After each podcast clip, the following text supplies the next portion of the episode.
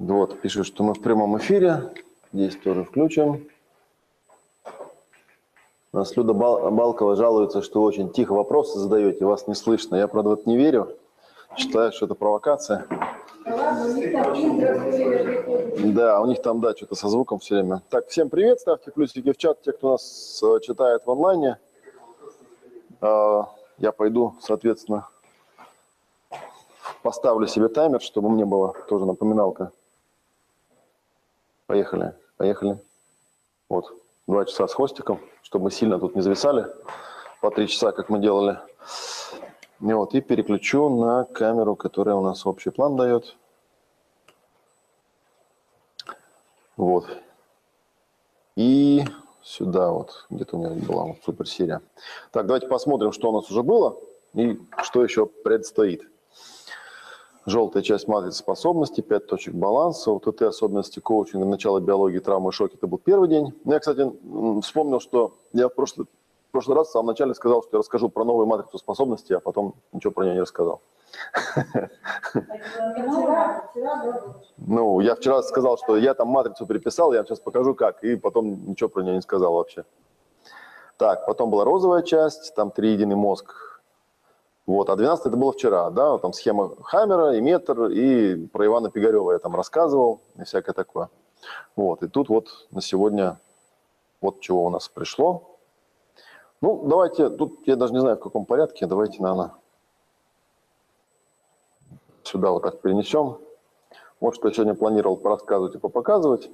Мне вот спрашивали, когда будет про РПТ. Вот я пока в плане у меня написано, что сегодня, может, что-то успею рассказать, кусочек какой-то, да.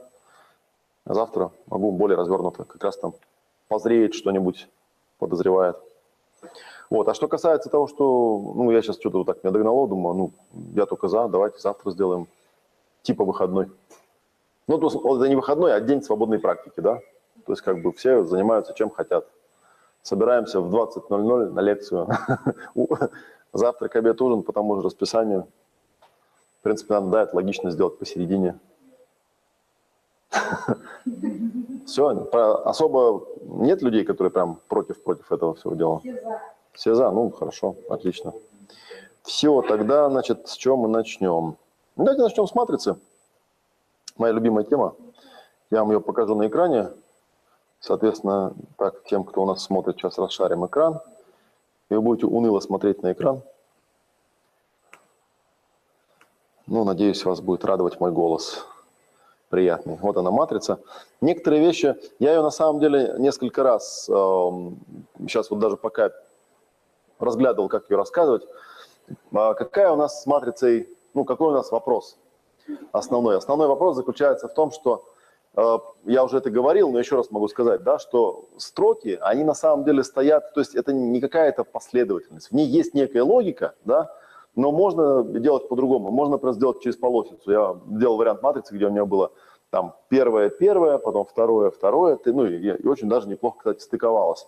Потому что вся идея матрицы заключается в том, что ты берешь какой-то пункт, да, выбираешь и согласовываешь ее со всем остальным. То есть и вот вопрос в согласовании – а не в том, что там именно в этой, э, в этой последовательности нужно работать или что-то такое. Да? Вот смотрите, ну, более-менее понятно вот с этими зелеными, да, сверху я изобразил цельность, саморегуляцию, обратную связь. Еще я, честно говоря, не помню, как так исторически получилось, что в матрице три целых колонки. Я так думаю, изначально, потому что изначально было две. И вообще была одна даже. Вот, потом я эту одну поделил, ну, типа, внутри-снаружи. Потом, я так понимаю, что мне захотелось туда побольше слов запихать. Вот, и я э, начал ее усовершенствовать. Вот, и я сейчас хотел бы про эту матрицу рассказать с точки зрения ее увязывания с эмоциональным ковриком. Вот с этим самым, да, ковриком. Я сейчас потом видео включу тем, кто у нас в онлайне смотрит, чтобы вам не штырить на эту таблицу, да. Сейчас я коротенько про нее объясню. Вот смотрите. Вообще, вот еще интересный момент. Я вам говорил всегда, да, даже не знаю, как им сделать-то, чтобы Пускай смотрят тогда на этом самом, на экране, потому что я думаю, что видео все равно веселее смотреть, чем... Пускай смотрят на матрицу на экране. Вот так. Там что-то видно, наверное. а что-то не видно. Смотрите, да, я, помните, все время говорил, да, что когда мы работаем с человеком, основной у него, основная полярность, с которой мы сталкиваемся, это то, что, то, что есть, не совпадает с тем, что он ожидает, да, или хотел бы. Причем то, что он ожидает, вот теоретически, вот здесь вот в этой строке, смотрите, я убрал слово, вот вспомните, что там было. Воображение, БББ, визуализация. То есть было написано «хочу в идеале». Но это как бы такой прокачанный вариант. Да, на самом деле там просто ожидание. Да, что я ожидаю вообще? Что я ожидаю? Такое, что, в принципе, удовлетворит, как-то закроет мои там запросы, потребности и так далее. И, соответственно, матрицу можно соотнести или с тем, что есть, или с тем, что я хотел бы, чтобы было. Да? Вот смотрите, прямо с первой строки начинаю. Вот я, значит, попал в какую-то ситуацию, да? То есть воспринимаю, что у меня какая-то ситуация, есть какое-то пространство, в котором я э, ну, эту ситуацию получил в своей жизни, да? Противоположность какая есть, да? Это невосприятие ситуации, как бы типа на самом деле нет, пространство схлопывается, да? Вот, это как бы я теряю первую точку баланса. С другой стороны, мы можем соотнести это с первой розовой строчкой. Потому что на самом деле, почему у меня разрыв-то? И вообще, что такое ситуация? Ситуация – это когда ну, то, что я увидел, оно явно не совпадает с тем, что я ожидал. И вот смотрите, первая розовая строчка, да, то есть значит у меня где-то внутри, в воображении, наверное, да, есть какое-то ожидание, и может быть даже картинка, как оно должно быть. Да? Может быть оно в бессознательном, я ее не особо понимаю. И тут опять же есть такая штука, да, с одной стороны это что есть в моем подсознании, а с другой стороны, а что там в принципе должно быть, ну, чтобы был какой-то некий адекват, как бы, да, потому что я же там могу что угодно визуализировать, могу визуализировать, что я принцесса Монако, например, да, и этого ожидать. Вот. Причем я это визуализирую не то, что потому что я, ну, сумасшедшая какая-то, да, а потому что, ну, у меня там в биопрограммах что-то записано, что я принцесса Монако, как бы, да, а на самом деле я вовсе даже и близко на нее не похожа, ни по каким параметрам. Но вот у меня все время на этом разрыв, да. То есть я там, например, ну, как это говорить, неадекватная э, оценка себя, да, типа завышенная самооценка, там заниженная самооценка, от этого происходят всякие, всякие разные конфликты. Я уже, в принципе, говорил, что с моей точки зрения, ну, я на всякий случай проговорю, что самооценка – это один из таких мифов. Э, нет такого понятия ни в психологии, нигде в классической самооценка. Это такой миф популярной психологии. Потому что самооценка, сам термин вызывает сразу вопрос, кто кого оценивает вообще. Я сам, у меня заниженная самооценка. Ты оцениваешь сам себя, правильно? Правильно. Ну, что тебе мешает взять и как бы начать себя оценивать выше? Это ж ты сам себя оцениваешь. Ты, ты оцениваешь сам себя. Ты можешь сам себя как угодно оценивать. Да, ну типа того, что есть как бы просто объективная оценка, да, то есть если у меня я что-то плохо делаю, то я это делаю плохо. Это вот как, помните, я рассказывал анекдот из серии, да, что как-то я в Новосибирске, кстати, в аэропорту завис, вот, а там, а там почему-то по телевизору показывали какой-то мексиканский сериал. Я вообще их никогда не смотрю, а тут что-то там три часа отложили самолет, и я сидел, смотрел какой-то мексиканский сериал. Суть, значит, сюжета был такой – Значит, главная героиня, у нее там от рака умирает мама, чтобы ее спасти, нужно 50 тысяч долларов. У нее 50 тысяч долларов нет, но есть один благотворитель, который готов дать 50 тысяч долларов, но она их не возьмет, потому что она гордая, и она на него обижена. Обижена на него потому, потому что он ее когда-то назвал дурой. И это она не может, не может простить, и у нее разрывается сердце. То ли взять деньги и спасти маму, но тогда это будет, она пожертвует своей гордостью, то ли как бы быть все-таки гордой, но мама тогда умрет. И вот это, я вот смотрю, думаю, ну, как бы вот с точки зрения верхнего разума, да, тут всего два варианта есть. Ты либо дура, либо не дура, да. Берем вариант, если ты дура, да, тебе приходит человек, говорит, ты дура, ты говоришь, окей, ну, а то я не знала без тебя, как бы, да. Да, я дура.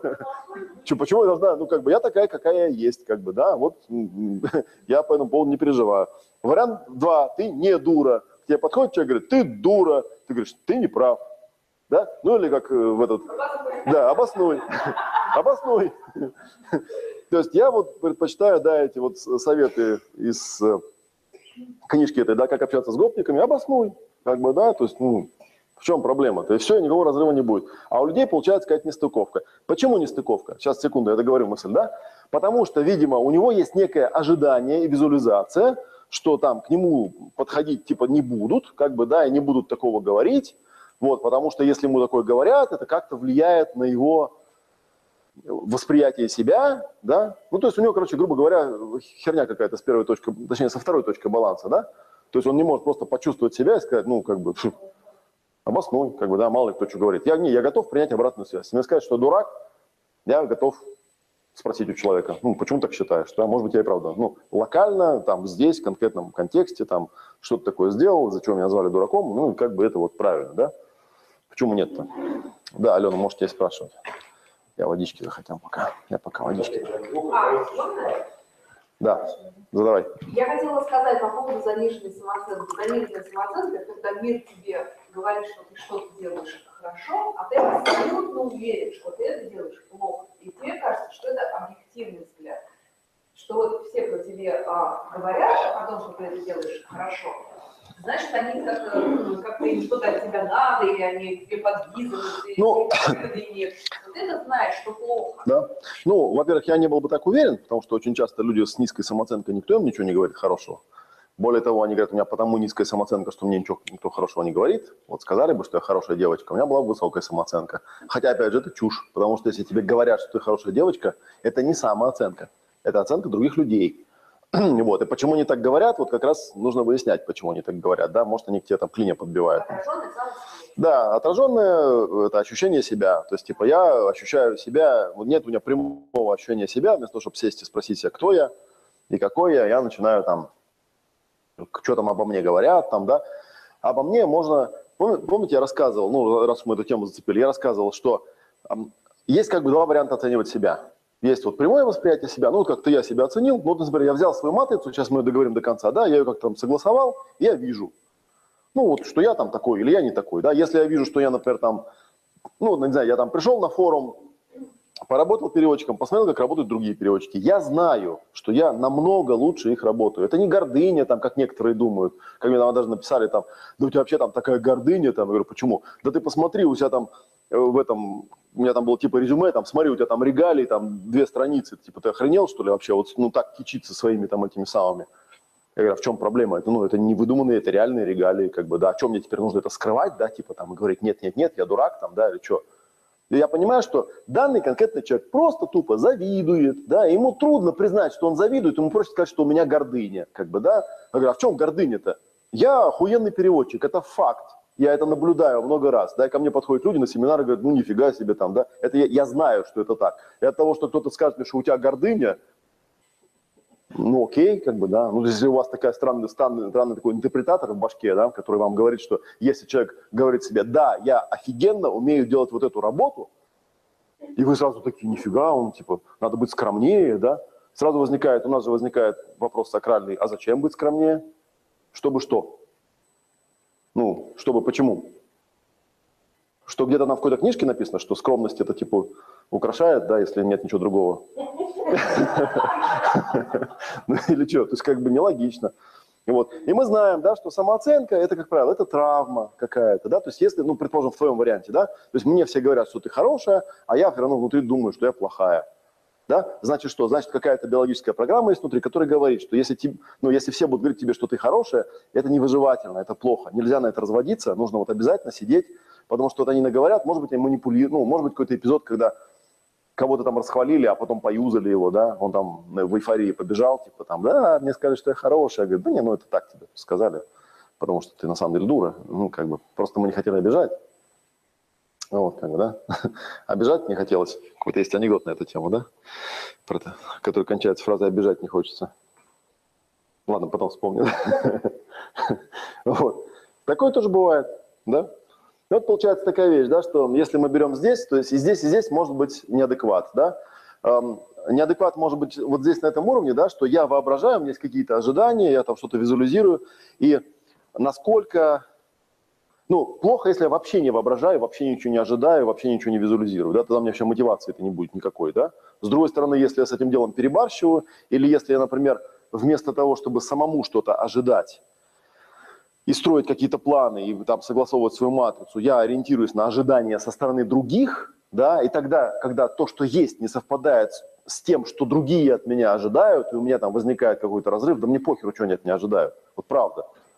Я знаю, что мне часто делают замечание, почему ты ругаешься матом? Ты же такой духовно продвинутый, а- аж пиздец какой продвинутый, и ты берешь и ругаешься матерными словами. Сейчас там прям в чате обсуждают, а давайте Олега на иметре проверим, там вот когда он матом что-то говорит, есть у него заряд или нет у него заряда, там туда-сюда. Странные люди. Вообще матерные слова – это прямое выражение эмоций, на мой взгляд, самые прямейшие. Проблема не в эмоциях, проблема в адекватности эмоций и в незажатости эмоций, правильно ведь? То есть я не люблю, я тоже не люблю людей, которые, знаете, ругаются матом, вот как междометие. Ну, то есть просто вот разговаривают так, да, это неприятно, потому что в этих словах как, ну, есть какой-то смысл встроенный. Не совсем понятно, зачем человек так разговаривает. Я же вам рассказывал, да, что когда я в Питере в общагу приехал, поселился, я матом ругаться ну, вообще не умел. Вот, а в Питере матом ругаются все. И девушки на улицах пьют пиво прямо из горла, из бутылок. Да? Вечерком идут такие по Невскому проспекту. И Правда, правда, правда. Ладно, так было, да, это было тогда, да, я, я Питере жил уже довольно давно, но меня вот это вот поразило, что когда приезжаешь в Питер вечерком в 8 часов, вываливают офисные сотрудники, идут девушки с пивом Балтика, и из горла херачат. Ну, в Москве такого точно не увидишь. Причем, ну, не то, что там какие-то там, ну, нормальные девушки, такие нормальные офисные девушки такие идут. Думаешь, ну, вообще, вот, я, я матом ругаться не умел вообще, и в частности, почему у меня был заряд, потому что когда, ну, это вот как я рассказывал про стертую метафору, то есть многие люди, которые привыкли ругаться матом, они когда ругаются, у них эти слова просто, ну, они ничего для них не значат. То есть они там добавляют после каждой фразы, там, ёб твою мать, да, и ну, для них это абсолютно вот, никакого нет на этом. И это нехорошо. Это нехорошо, когда человек так делает, вот его проверяешь на иметрию, у него нет никакого заряда, он просто после каждой фразы вот добавляет матерное слово. Вообще никакого заряда нет. А я как бы эти слова воспринимаю в соответствии с тем смыслом, который в эти слова вкладывается. Да? Меня каждый раз ну, как бы током ударяет, когда он это произносит. Да? Ну, потому что у меня заряд. Потом я понимаю, что ну, это он не ругается, это он так разговаривает просто. Да? Это просто запятая у него, ну, в его разговоре. Как бы, да? И там через год у меня была восстановительная фаза, я начал очень сильно материться, мне стали делать замечания. Вот, потом у меня выровнялось и начался нормальный режим. То есть я могу контролировать, я могу разговаривать нормально, могу разговаривать, там, вставлять слова эти. Я не считаю, что это там какие-то там, кто-то там, помню в этом, в чате РПТ я там кого-то послал там по матушке, там мне стали говорить, а может обойдемся без татаро-монгольских слов, там что-то такое. Я говорю, боже мой, вы разве не знаете, да, на этих, на берестяных грамотах 9-10 века все то же самое, да, Весь мат, все наши матерные слова, это исконно русские слова. Они табуированные, да, но это никакие не татаро-монгольские слова. Это исконные русские слова, которые обладают русскими корнями и которые потому так на нас и влияют, потому что они прямо показывают на суть события. Ну ладно, я отвлекся. Короче говоря, если у меня вот здесь какая-то засада, то есть, по идее, у меня должно быть согласование. Уже должно быть согласование. С одной стороны, понятно, что у меня должно быть восприятие того, что есть с пространством, и плохо, если я это восприятие теряю, да, то есть должен, должен быть какой-то адекват. Только тогда я могу двигаться дальше как-то, да, и там что-то дальше согласовывать. Ну, потому что если я в неадеквате, там, да, то есть там происходит что-то одно, а мне кажется что-то другое, то это неадекват. С другой стороны, мои ожидания, там, визуализации, воображения тоже должны быть как-то согласованы. Ну, с какими-то ресурсами, с каким-то представлением о себе с какими-то, ну, не знаю, адекватными сравнениями. Я вот знаю, что, например, э, как там какая-то, говорят, была книжка, называется «How to be miserable», типа «Как стать несчастным». И там автор приводил там 10 советов, лайфхаков, да, то есть как стать несчастным. И там один из этих советов был такой, ну, там, все время сравнивайте себя с другими. Ну и типа там, ну, например, предлагалось там, допустим, там такая фотография, значит, девушка модельной внешности со всеми, значит, там размерами, как бы, да, и предлагалось взять, значит, померить себя, ну и сравнить, как бы, да, и сделать выводы соответствующие, да. Ну и то же самое, какой-то мужчина накачанный такой, да, такой фигурой, как бы, да, тоже предлагалось все там, значит, объемы померить и сравнить, как бы, сделать вывод. И вот, или, например, написано было там, вот, например, жил-был такой Моцарт, там, он там к 10 или там 12 годам написал там 5 симфоний, там чего-то еще, там туда-сюда, травля, теперь, а теперь сравните, чего вы достигли к 40. Сделайте выводы о себе, да? Ну, то есть, это такая вот какая-то странная глупость. На самом деле стандартов нет. Мы не знаем, почему то достиг и достиг ли он там, да? Ну, смысл это сравнивать. Сравнивая себя вот с собой в прошлом, да? Кто-то там из великих говорил, да, что можно сравнивать только себя с собой же самим, каким ты был какое-то время назад, и видеть, там есть там тенденция на развитие, или там ты деградируешь, да, как существо. Там, придумывай себе какие-нибудь занятия, развивайся там и так далее. Ну и будь адекватен. То есть адекватность в плане ожиданий – это э, если у тебя адекватные ожидания, это означает, что у тебя есть подключение к ресурсам. Да? То есть ты как бы ожидаешь вещи, которые вполне исполнимы. Ну, если Вселенная тебе подарит нечто большее, да, на Бога надейся, сам не плашай, то круто, как бы, да, круто, что ты ожидал вот столько, тебе Вселенная дала вот столько, потому что ты классный, да, потому что ты умеешь что-то делать. Но ты, да, ты оцениваешь сам себя ну, в тех ситуациях, в которых есть. И поэтому ну, невозможно там меня обесценить, сказать там, кто-то там вас меня спрашивал, Олег, а ты там миллионер или не миллионер? Ну, я человеку говорю, ну, это вообще глупый вопрос, потому что любой человек, у которого, например, в Москве есть квартира, он, конечно, миллионер. Ну, можешь посмотреть цены, как бы, что-то сомнений не вызывает. Нет, ну, а ты там до... Я говорю, ну, вот, на самом деле есть несколько вещей, которые, ну, если вот про миллионы говорить, да, любой человек, если он вот возьмет, посчитает, сколько он за год денег зарабатывает и тратит, вот будет сюрприз, на самом деле. А если он посчитает, сколько он за жизнь заработал и потратил, вы увидите, что каждый человек зарабатывает... Ну, это как, знаете, у меня, помню, в детской книжке была э, картинка, сколько человек, один человек съедает за жизнь да, это там, ну, товарный состав, много вагонов. Там, да, там вагон хлеба, там вагон там еще чего-то, да, ну и так далее, да, это вот... Да, даже маленькое. То съедает как-то, да, думаешь, нифига, вот на планете живут себе, там, сколько там сейчас, 9 миллиардов, сколько вы сейчас насчитали-то? Ну, и они все, в общем, кушают, да, и вот у каждого за жизнь они съедают состав вот этого продовольствия. Ну, то есть, вот.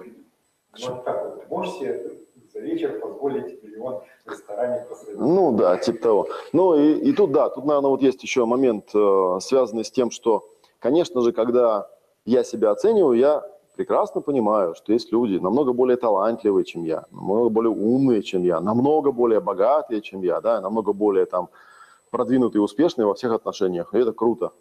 И это круто, да, ну, потому что ну, потому что так будет всегда. Даже если, даже если я был бы там долларовым мультимиллионером, все равно нашлись бы люди, которые намного богаче меня, намного умнее меня и так далее, и так далее. И так далее. Что я по этому поводу должен переживать, я не понимаю. И это я. Я, ну, как бы вот строю свою жизнь, воспринимаю ситуации, которые есть, там, да, выстраиваю свои ожидания стараюсь как-то развиваться. Ну, куда приду, туда приду, да. Что дано будет, то и дано. То есть это надо тут, короче, как-то смириться. А что касается самооценки, то мы про нее знаем, ну, еще раз я проговорю на всякий случай, да, что самооценка – это просто травма, интроекция. Как правило, человек себя оценивает в соответствии с ожиданиями других людей, обычно это папа и мама, в детстве в раннем, да, которые чего-то там от ребенка ожидали, а поскольку он в этот момент был с ними отождествлен, то он это начинает воспринимать как самооценку. На самом деле это никакая не самооценка, это просто несоответствие ожиданиям внешних каких-то персонажей. Там, да? Если вы это как бы от себя отделите и растождествитесь, вы поймете, что, ну, я же знаю себя, какой я, я знаю примерно, что от себя можно ожидать. И да, можно, конечно, простроить какую-нибудь коучинговую программу там и сказать себе каждый месяц, ну, я буду стараться как-то развиваться, да, к чему-то стремиться, что каждый следующий месяц я буду лучше, чем предыдущий месяц, да, ну, докуда успею дойти, до туда успею, ну и хорошо, да, что я по этому поводу должен сильно переживать. Дальше идем, да, вот тут я тоже что-то поменял. А, там слово «я» нас напрягал, я там эго написал, да. Сознание, эго, присутствие, да. То есть вот я имею ситуацию, мне нужно теперь в этой ситуации, как мы говорили, вторая точка баланса, занять центральную позицию. Мир крутится вокруг меня. Я в центре мира нахожусь, а мир вокруг меня. И это важный момент, это вот э, у Носова, да, есть там в книжке очень прям трогательная такая вещь, да, что для того, чтобы человек был адекватен, для того, чтобы реальность строилась на, ну, чтобы она была обоснована, нужно, чтобы он понимал, что он является центром Вселенной. Каждый из нас для себя является центром Вселенной. Это просто по факту восприятия, так оно и есть. Но иногда у человека меняется, смещается то, что в психологии называется локус, да, и он начинает думать, что на самом деле мир вращается вокруг людей богатых, успешных или еще каких-нибудь, а он тут на окраине, да, и жизнь там едет мимо, как там сверкая чем-то там, извиня бубенцами, а он тут на окраине стоит такой несчастный и так далее. Он забывает, что все то, что он переживает, это он переживает прямо здесь, прямо сейчас. И даже если ему кажется, что там кто-то мимо едет, так вот мимо него едет-то. Ты в центре находишься. И, соответственно, когда мы что-то прорабатываем, мы должны это понять, да, что сила – это способность удержать пространство и свое местоположение в пространстве. Да?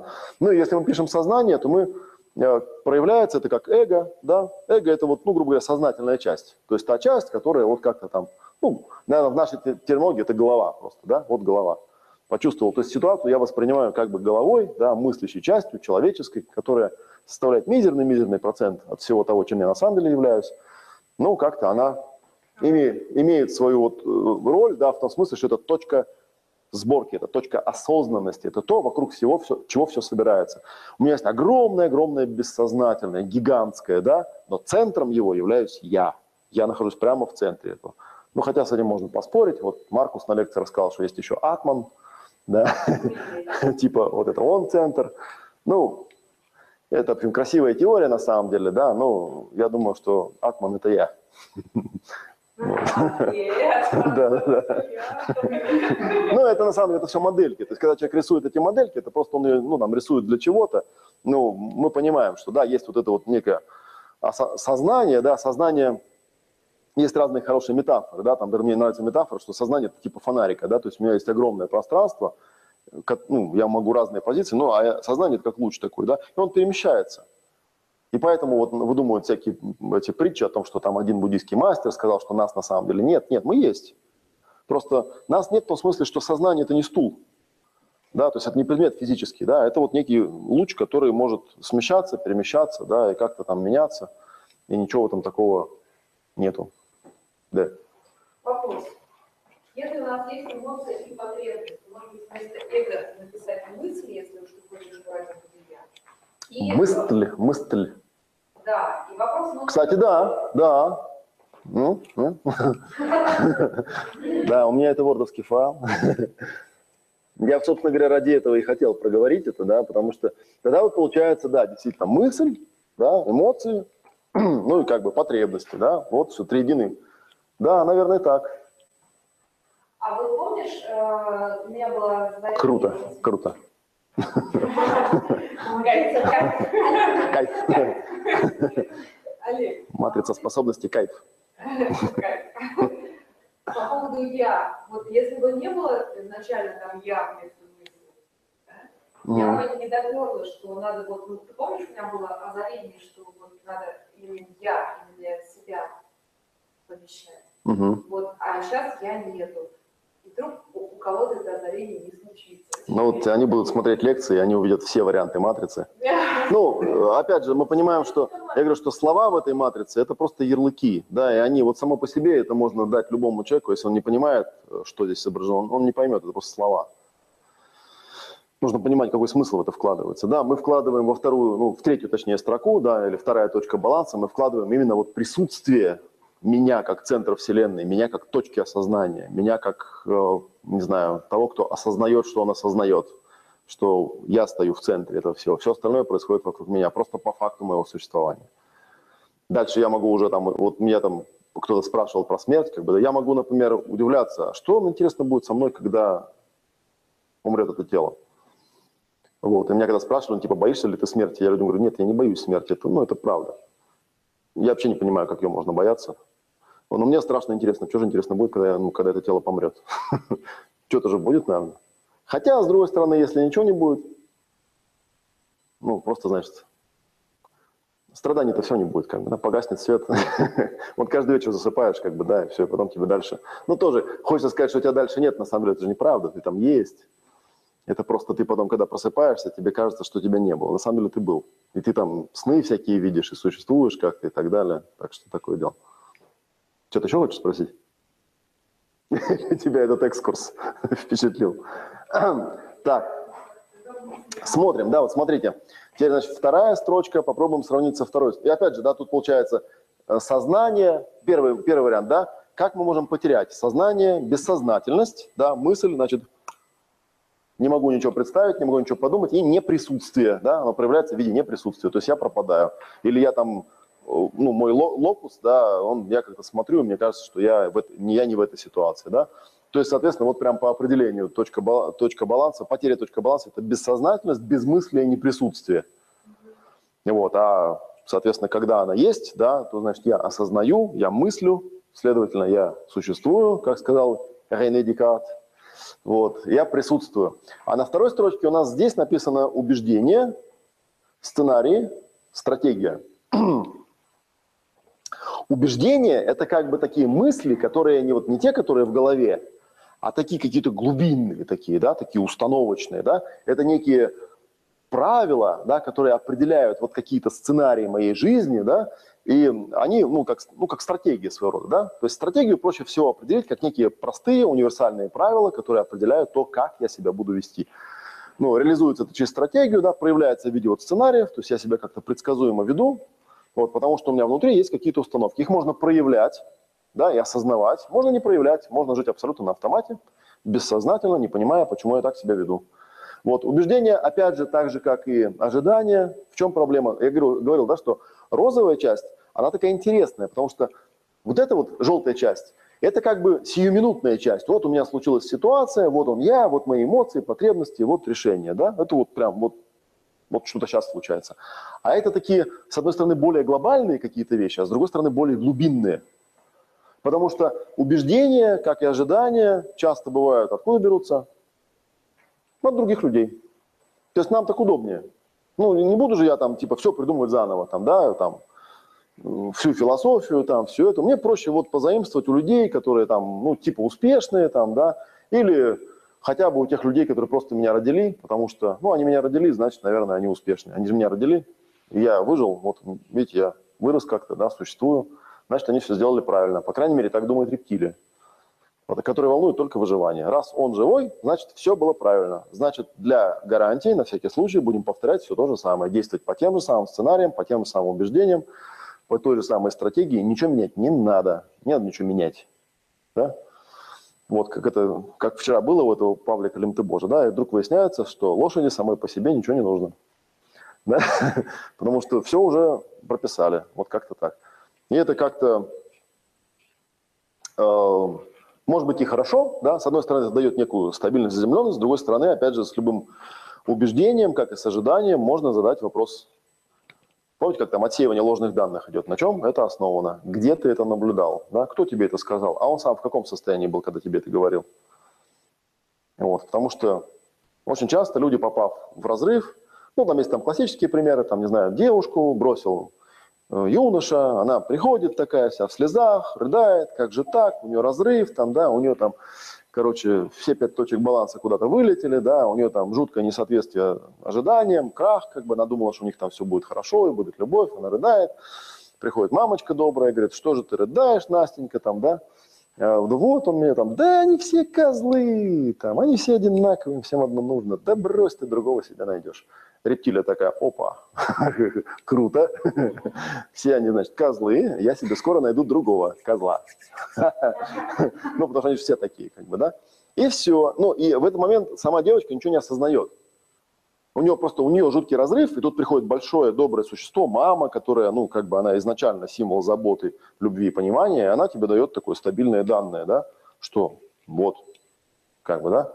Ну, и такие, они бывают очень такие вот, ну, сильно влияющие. То есть там что-то такое тебе скажут, вроде бы там важное или неважное. Там, по-моему, в каком-то фильме было, когда там бабушка там внучке говорит, что-то она там спросила про секс, она ей говорит, типа секс, вот он, знаешь, он вот, вот как в первый раз будет, вот так будет всю жизнь. Вот понравится в первый раз, и вот будет у тебя супер все. А вот не понравится, вот будешь всю жизнь мучиться. И она такая, и там, и там это фильм даже как подавалось, как некое такое откровение, да? Хотя мы чуть-чуть отойдя в сторону, подумать, ну, обоснуй. Да ну, ну что за фигня там? Да ну первый секс, он обычно, первый секс обычно, он как бы, я не знаю, как у вас там, да, обычно там как-то все, ну потому что ты же не знаешь, что делать там особо, да, и как-то оно потом, а потом,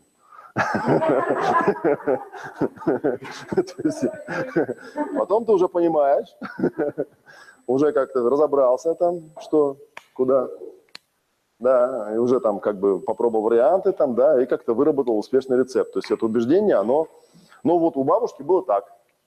И бабушка решила внучку, ну, типа, зарядить, типа, жизненным опытом, да, ну, и зарядила.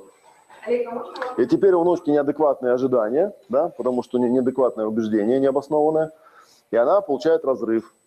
Вот я, ну, есть, например, такой пример, да, когда, ну, предположим, такой виртуальный пример, хотя это почти реальный пример, да, эм, Девушка знакомится с мужчиной очень красивым, импозантным, да, он такой моряк, там, военный, красавчик, красивый, здоровенный, там, да, у них романтическая любовь, она такая литературная дама, она читает книги, она читает стихи, вот, и у них такая романтическая любовь, и он ей дарит цветы, они гуляют вдоль моря, там, всякое такое, она хочет выйти за него замуж, и вот, и ну, и как они так это, советские времена, как бы там, где секс не одобрялся до свадьбы, да и негде особо было, да, поэтому, в общем, все это дотянули до свадьбы, да, они поженились, она в белом платье, там он такой красавчик, они там целуются и так далее, вот, и потом они пошли к себе э, в спальню, как бы, да, он взял ее там и выебал. И, и пиздец у нее наступил, как бы, да, она в книжках такого не читала вообще в своих чтобы вот так вот прям взяли. И мало того, оказалось, что у него вот такой вот либидо, он ее ебал каждый вечер, там, иногда по несколько раз. А у нее каждый раз была дикая травма. Типа, как это? Вот, ну, это у нас же любовь, цветы и луна, блин.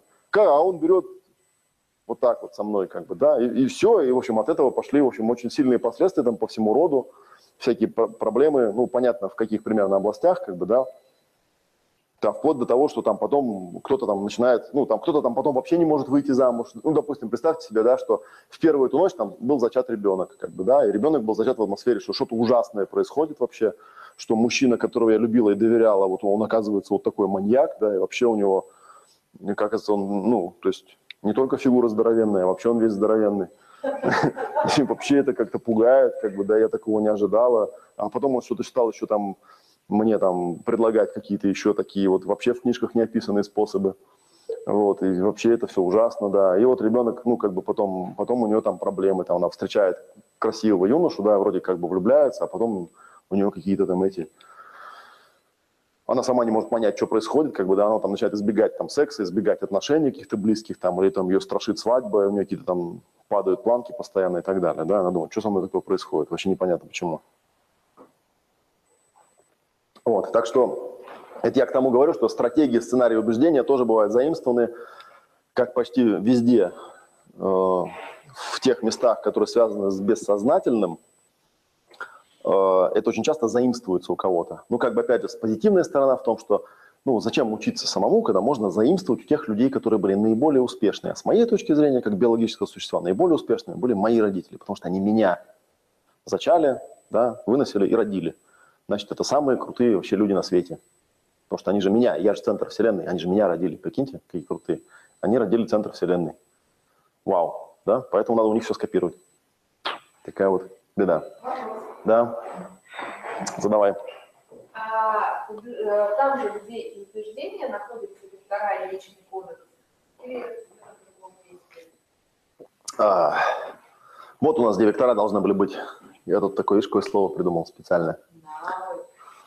Не-не-не, самость, самость, самость. Это такое странное слово, сейчас мы до него дойдем. Убеждение. Это личный кодекс здесь было написано. Убеждение – это личный кодекс, да, можно по-другому назвать личный кодекс.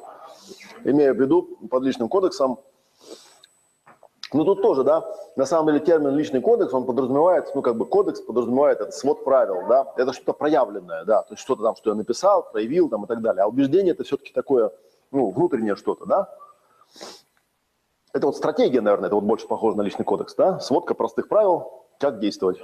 Да, это моя стратегия. Можно было туда еще вот вместо стратегии написать личный кодекс. Но мне слово стратегия нравится больше. Идем дальше. Значит, я стою в центре, осознаю, ну вот, попал в какую-то ситуацию, да? Попал в какую-то ситуацию, имею ситуацию, оказался в этой ситуации, дальше я смотрю. Чувства, эмоции, реакции, да? Это третья точка баланса. Для этого требуется развитый интеллект э, эмоциональный. Но у обычного человека, у него, конечно, происходит то, что с правой стороны написано. У него происходит просто реакция, да? То есть даже если я не, э, все в порядке у меня с первыми двумя точками баланса, да, у меня какая-то реакция происходит, да? И тогда мы можем посмотреть. Так нам видно там ковриком? Друзьям, а, видно, о, если я буду на него ходить, видно, да? Вот мы... А? Что? Видно, ну, они видео смотрят, а не экран. Вот, вот я становлюсь в середине, да, я смотрю, какая у меня реакция. И вот я немножечко хочу сейчас отвлечься от, от матрицы, да, и рассказать про коврик. Это вот еще одна, одна из тем, которые я хотел бы в лекциях тоже осветить. Да, это мое изобретение, как вы, знаете, как вы знаете. Я им очень горжусь. Я его придумал в прошлом году, и он у меня придумывался три года. Изначально э, похожая схема была придумана Робертом Плутчиком. Да, есть, там у меня в блоге есть э, статья такая, даже, по-моему, не мной написана, называется «Психоэволюционная теория эмоций Роберта Плутчика». Потом Плутчика кого-то там, через черточку еще, да, там кто-то второй есть. Потом еще был дядька Келлерман, который придумал тест индекс жизни, да, они это все загнали в индекс жизни. И в чем состояла история, ну, теория Плутчика, да? Он говорит, что эмоции – это некое эволюционное приобретение, и у каждого, у каждой базовой эмоции есть в основе очень простое выживательное действие. То есть изначально эмоции – это какие-то там действия, да, и там есть таблица – Э, где вот там расписано, да, что там что-то там связано с поглощением, с поеданием там, и так далее, да, что-то там с, с выкидыванием токсинов там, и так далее. То есть это простые действия, которые есть даже у амебы. А потом, по мере того, как существо начало ну, усложняться разрастаться, как бы, да, ну, более сложные паттерны разработались, да, но тем не менее есть довольно-таки жесткая завязка. Да, то есть этот коврик, он помогает нам увидеть самый-самый супер базовый уровень, по сути, самый заряженный. То есть попадая в центр какой-то ситуации, я пользуюсь своим этим одним, сколько жизни на планете? Миллиард, наверное, лет, да? Может быть, больше. Разные мнения по этому поводу, да? У меня есть вот миллиард лет генетического программирования, которое показывает, как должен реагировать организм. Я жалкий человечек, я существую на этой планете как отдельный вид, э, ну, как там, как цивилизация, ну, может быть, несколько сотен тысяч лет всего-навсего, да, в сравнении с геологическим масштабом это полная херня. Вот, а я же обладаю телом-то, ну, у меня, как я уже говорил, да, мой генетический код закодирован теми же буквами, что и у всех остальных живых существ, и даже растений. Вот, хотя есть одна стрёмная такая вещь, там, да, есть там 208 генов в геноме человека, которых нет ни у какого другого существа. Вот, что под, под, э, ну, наводит нас на подозрение, что мы генетический гибрид, выведенный рептилоидами для того, чтобы добывать золото на этой планете, да? Ну, например. А, ну да, да. Ну, в общем, короче, там разные теории есть. Да? Но тем не менее, это не меняет того факта, что на 99 и много еще девяток после запятой процентов я продукт э, вот этого генетического э, наследия, да, где прописано, вот как надо реагировать. Поэтому идет жесткая зацепка. Жесткая зацепка идет. Если ты попадаешь вот в такую ситуацию, да, где нужно сделать вот это, эмоции, да, ну, такая штука, очень простая. Но просто у Плутчика эта система, она так нарисована, что ее невозможно, ну, когда я ее показывал и восхищался, показывал своим студентам, они говорили, слушай, ну, у тебя есть вот попроще там схемки, там диапазоны эмоций каких-то, там хоть понятно, что делать. Там можно процесс поднятия по шкале какой-нибудь сделать, там, да, можно какие-то придумать техники. А с Плутчиковой техникой, вот этой розочкой такая у него, там вообще непонятно, что с ней сделать. Я ее крутил, крутил, крутил, и в итоге я догадался, что в центр нужно поставить я, как некая равновесная, ситу... Э, равновесная да? Дальше эмоции нужно расположить э, по, по мере нарастания интенсивности от центра, а не наоборот, как у него там, да? И что по краям поставить инстинкты и, и сказать, что э, моя биологическая система работает так. Попадая в какую-то ситуацию, если я ее не осознаю, не использую тот ресурс, который мне дан разумом человеческим, я автоматически иду по одному из этих направлений. Почему я иду по одному из этих направлений? Ну, потому что так говорит мое генетическое ну, а, программное обеспечение. Оно так запрограммировано, да? Вот, и, соответственно, в жизни человеческой это не всегда адекватно. Потому что если на меня кто-то наезжает, у меня возникает злость, да, это инстинкт надо уничтожить, да, и как бы теоретически, как бы, да, я просто иду уничтожаю, да, то есть это целесообразно, с точки зрения природы это целесообразно, да, это нехорошее существо, сказало мне, что я дурак, да, ну и что, я взял и открутил ему голову, вот, и разорвал тело на много частей, раскидал в округе, вот, чтобы его съели хищные птицы. И теперь он не может меня больше обесценивать, потому что он умер.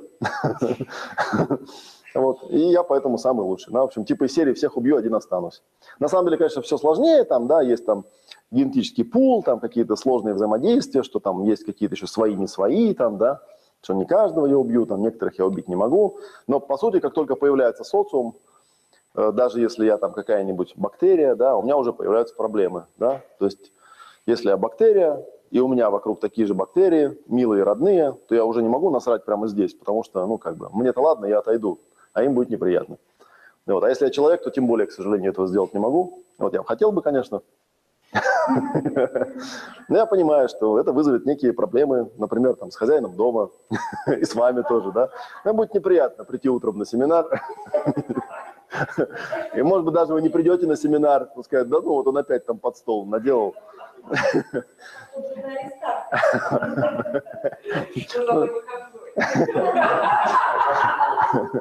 Приходите, да, тут вообще все. уделано. Пометил территорию как мог вообще. Вот. Такая вот штука. То есть получается что? Смотрите, получается, что у меня генетически запрограммирована какая-то эмоциональная реакция, которая в принципе от меня не зависит. Но я-то существо разумное. И по идее, да, по идее, вот этот коврик, я на него когда смотрел, я вдруг понял, что этот коврик, он как... Ну, то есть первый шаг, который мы сделаем, делаем, нам нужно воспроизвести, а что есть вообще, да? И это вот первая часть матрицы. А что есть? Вот есть ситуация, такая, какая есть, окей, мы ее воспроизводим, да? Есть я, такой, какой есть, да, мы это воспроизводим. Есть эмоция такая, какая есть. Вот какая есть. Там, я не знаю, почему она возникла. На данном этапе осознания я пока не понимаю. Она почему-то возникла. Я могу только в общем говорить, она возникла, потому что у меня так работает мое программное обеспечение, которое в большом проценте досталось мне вообще непонятно от кого, там, может, от тараканов досталось, там, да, или там еще от кого-нибудь, от пауков, там, да, от кукурузы и вообще, да. Вот. Я расшифровываю, то есть, но я знаю, я знаю, что есть там, ну, вот мы тут нашли 10 базовых инстинктов, наверное, их больше. Вот. Нужно опять же помнить, что те формулировки, которые здесь написаны, это не эм, ну, не те слова, которыми обычно человек выражает это все, да, то есть если он там, у него инстинкт надо уничтожить, там он может это по-разному говорить, там, да, то есть как там в РПТ, когда работаешь, там, да, и тебе человек выдает там инстинкт, что хочу, значит, там, типа, загрызть, там, сверху насрать, насать, растоптать и закопать, вот, да, вот, вот такой инстинкт, как бы, да, он так именно звучит, ну, в, в простом варианте он звучит как надо уничтожить. А иногда, я вам даже страшно скажу, инстинкты выражаются прям матерными словами ужасными. Это вообще ужасно, как бы, да, это надо отменить и запретить, я считаю. Потому что это нельзя так. Потому что когда он говорит, я хочу его взять и... Вот. Ну, как, тоже нет, я же не могу написать. Я, поэтому я пишу, э, надо быть вместе. Я хочу единения. На самом деле я хочу ну, матерный, да. Ну, может быть, да. На самом-то деле я хочу это, но вот у меня так на коврике написано, что я, нам надо быть вместе, понимаешь? Я, я стремлюсь к единению. Э, ну, да, да, да, да. Ну вот, продолжим мысль-то, да? И вот у нас есть и базовые инстинкты, да, и у меня есть жесткая связка. Ситуация, инстинкт, эмоция. Не нам нужно сначала воспроизвести, как оно есть. Как оно есть, да? Здесь у нас есть чувство, эмоция, реакция. А здесь у нас получается, смотрите, самость, поведение, роль. Это уже интереснее, да? Роль – это что-то типа архетипа. Многие пытались, психологи это а, исследовать и как-то называть, да, что у нас есть архетипы, то есть у нас есть довольно-таки стандартные шаблоны поведения, вот, я потом, может, покажу еще вот эту шкалу осознания, я, по-моему, про нее так особо подробно не рассказывал, да, что да, действительно, вот мы когда ПВО будем делать, там есть такая тема, где ищут первичные полярности, да, первичные полярности – это некие два таких, две таких вибрации, да, которые определяют поведение, определяют роли, да, определяют самость, определяют твой спектр, да, какой-то, да, и вот, и когда ты эти полярности находишь, то ты сразу вспоминаешь, а, да, ведь был там э, Юнг, который исследовал архетипы, да, и на самом деле, если полезть там в глубину, то можно узнать, что давным-давно, еще там в ведические времена, вот был, например, там пантеон разных богов, да, и это были, наверное, не боги в том смысле, как мы, ну вот себе сейчас представляешь, что боги это такие крутые прокачанные, короче, чуваки, которые тут ходили и всех херачили, да. На самом деле это просто некие очень мощные архетипы, коллективные поведения, да. Вот я вам, помните, рассказывал, что есть такая книжка Дмитрия Морозова «Дважды рожденные», я когда ее там, и она рассказывает о событиях, которые описаны в Махабхарате, только с точки зрения конкретного персонажа. Ну, его там проглючило, этим персонажем когда-то был он. Там, прошлую жизнь. Ну, это, там у него трилогия такая, довольно легендарная такая трилогия. Вот. И там э, в одном месте описывается такой э, ритуал, где брали человека, и там чем-то его накуривали или напаивали, я уж не помню, какой-нибудь ayahuasca, наверное, да? И смысл ритуала был в том, чтобы понять, из кого он сделан. Потому что обычный человек, он э, является смесью разных вибраций, разных богов. Да, вот есть в чистом виде какие-то там персонажи, да, вот чистая вибрация какая-то. А есть вот, ну и у каждого человека там, ну, 5% того, 10% этого, вот что-то типа того, да, и вот он там как-то, в общем, раскрывалась эта радуга и видели. И что вот на свете есть люди, которые аватары, которые стопроцентная, вот одна вибрация одного единственного существа. Ну, у большинства людей это не так, у большинства людей вот есть какие-то роли, это какое-то глубинное такое подсознание, да. Я просто к тому сказал, что еще древние индийцы это знали. Просто они это как-то описывали. Возможно, они даже это не так описывали, просто это сейчас так переводят. Потому что, ну, нифига не понимают, что они там имели в виду. И, а может быть, они там своим селянам, когда объясняли, вот как объяснить там про архетипы. Ну, короче, Бог – это такой Бог на небе. И вот, вот это Бог злости, это вот Бог Индра – это Бог злости. Это такой, знаешь, вот, короче, у него досада, злость, ярость, он как херакнет, как бы, да, и в каждом человеке это есть, и в тебе тоже есть. А бывают люди, которые чистые эпилептоиды, да, вот они как бы чистый Индра такой, да, его чуть задели там, он ну, раз и убил. И все, и пошел дальше. Здесь у нас написано самость, поведение, роль. И на месте самости как раз были вот эти самые, то, что мы вчера обсуждали, вектора. Потому что можно придумать другую э, теорию, никаких там ведических богов, никаких там архетипов, никакой вот этой фигни, а очень простая штука. У каждого человека есть там 8 каналов восприятия основных, да, вот он, эмбриончик зарождается, да, и по каким-то особым каналам ему поступает информация. Да, у нас есть четыре нижних вектора, анальный, уретральный, кожный и мышечный. Ну, как описывают это, да. И вроде бы там у Фрейда даже что-то есть про анальный и про оральный.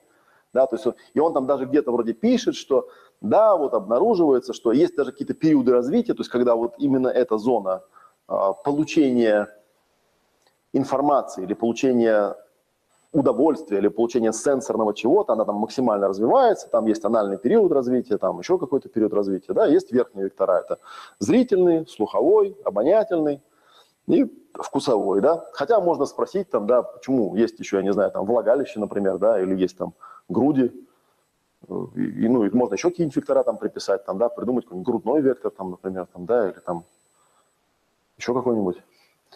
ну и как-то тоже к ним приписать. Но тем не менее, как бы логика понятна, да. Предположим, там мы взяли наиболее такой усредненный вариант, вот вычислили эти 8 контуров, как бы, да, или как там, векторов, да, и поняли, что ведь действительно человек в взаимодействии с окружающей средой, он так или иначе получает информацию по этим 8 ну, векторам, да.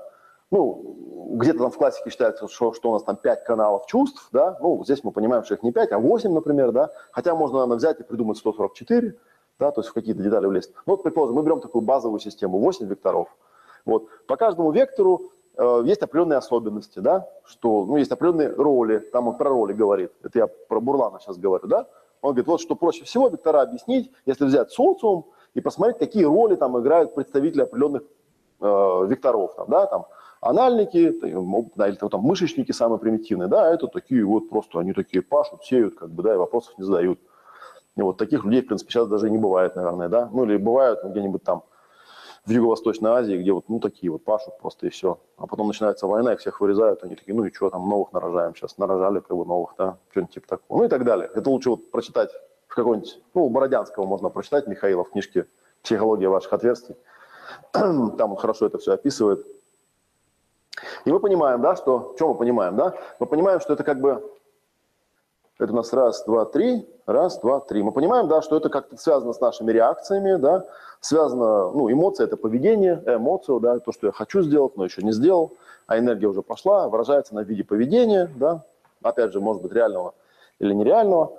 И, соответственно, адекватность или неадекватность моей роли или моего поведения, там, моей самости, моих эмоций и реакции определяется тем, доставляет ли она меня к тому желаемому результату, который я хочу. А желаемый результат, он не совпадает ведь с теми ну, примитивными инстинктами, типа надо уничтожить, надо убежать там, и так далее. Вот эта вся чушь, которая там, ну, амеба так делала когда-то, да?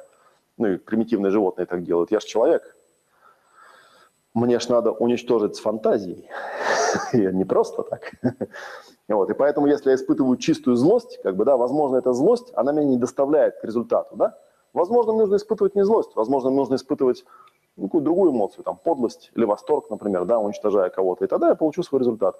И получается такая интересная штука, что, по идее, вот эта вот средняя часть, да, вот там какие-то результаты, условно говоря, ну, или даже надо на матрице проще показать, да, вот если показать следующую, на следующую строку посмотреть, да, у меня там есть какие-то потребности и цели, но внутри у меня есть биопрограмма, то есть у меня есть готовый генетический шаблон, как это достигается.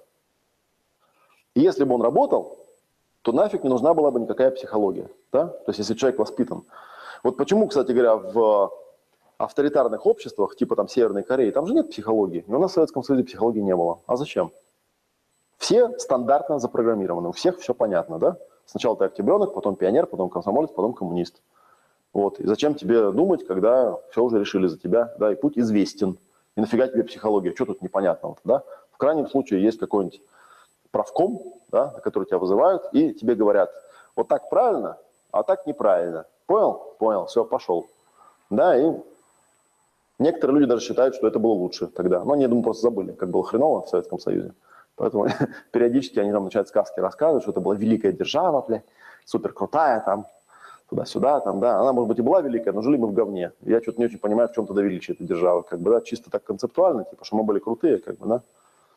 Кушали, кушали сухари, но зато были крутые прям аж вообще, да. Ну ладно, это я так. Часовая дискуссия на тему некорректности управления государством с упоминанием нехватки Сталина. Да?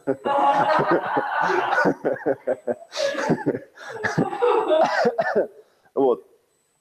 А, так вот, я начал про потребность, да, то есть получается, есть я в ситуации, у меня есть какая-то потребность, да, и эта потребность, но она не биологическая в принципе, да, но засада-то в том, что вот этот механизм исполнительный, он понимает только биологические потребности, поэтому что бы я там ни хотел, он это транслирует всегда ну, в ту матрицу, которая ему понятна.